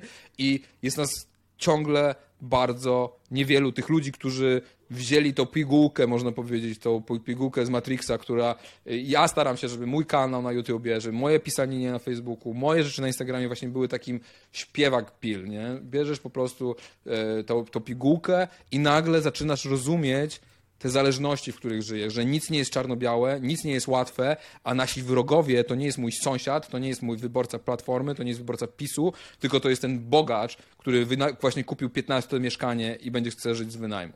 I, i, i, i, I to jest to, żebyśmy zupełnie inaczej zbudowali Polityka to konflikt, zawsze tak było. Ale póki konflikt jest konfliktem kulturowym, jest wojną domową, jest wojną o aborcję, o gejów, o imigrację, i tak dalej, i tak dalej, my ten konflikt zawsze będziemy przegrywać. Więc ja jako marksista, jako człowiek, który wierzy głęboko w socjologię i analizę marksistowską, nie wierzę, nie, nie, do końca, nie wierzę w komunizm specjalnie w takim, jak on to wierzył i tak dalej, ale jestem socjalistą, wierzę, że żebyśmy poszli do przodu, obronili się jako państwo, jako planeta, jako społeczeństwo, jako rodziny, musimy, musimy zrozumieć, że najważniejszy konflikt, jaki się toczy wokół nas, to jest konflikt ekonomiczny i że dopóki nie wygramy konfliktu ekonomicznego, demokracja, szacunek, e, współpraca, ratunek dla planety zawsze będzie, e, zawsze będziemy na przegranej pozycji. Więc, więc, więc chodzi o to, żebyśmy zrozumieli, kto jest naszym wrogiem, kto jest naszym, a kto może być naszym sojusznikiem, bo naszym sojusznikiem może być wyborca Konfederacji, ale naszym sojusznikiem nigdy nie będzie ktoś bardzo, bardzo bogaty. Niestety, tak jest sfunkcjonowany e, nasz świat. Tym optymistycznym akcentem e, już dobiliśmy do dwóch godzin. Janek, bardzo Ci dziękuję za te dwie godziny, że znalazłeś czas na tą rozmowę. Dzięki Dziękujemy śliczne. Wam również bardzo. Jan- Janka można znaleźć e, między innymi na Instagramie, e, Janek Śpiewak. E, Twój kanał na YouTube to jest Jan Śpiewak czy Janek Śpiewak? Nie pamiętam nigdy. Tak, czy znajdziecie, poradzicie sobie. Żyjecie w XXI wieku, e, płynie, znajdziecie. Też na Patronajcie chyba jesteś, jak gdyby ktoś chciał Twoje działania wspomóc. To jak- Jestem, też jako absolutnie. Ja- Janek Śpiewak pewnie, albo Jan, albo Janek. Tak, sobie- tak poradzicie sobie. Tutaj. Więc jeszcze raz Janek bardzo dziękuję za tą rozmowę, dziękujemy Wam bardzo i do zobaczenia. Dziękuję Wam Dzięki. za uwagę kochani. Liczę teraz na Wasze lajki, komcie, szery i donaty, a w sprawie donatów zapraszam Was na patronite.pl panmareł. Tam możecie zostać patronem, patronką, pomóc mi w zebraniu środków na to, żeby nagrywać ze studia, po to, żeby było fajniej i dla mnie i dla Was. Natomiast w tej chwili chciałbym podziękować tym osobom, które już teraz mi w tym y, próbują pomóc, które już są moimi patronami. Między innymi jest to Przemek Mial, Artur Krzymiński, Dominik Kupiński, Dawid Ziółek, Elżbieta Ziółkowska, Dawid Mochnal, Marysia Ogierman, Wadim Wieczorek, Karolina Woźniak, Andrzej Czajewski, Paweł Wojciechowski. Kochani, bardzo Wam dziękuję za Wasze wsparcie. Pozdrawiam bardzo serdecznie. Do zobaczenia w następnych podcastach. Do usłyszenia, zobaczenia. Macham, pozdrawiam, całuję, kocham. Elo.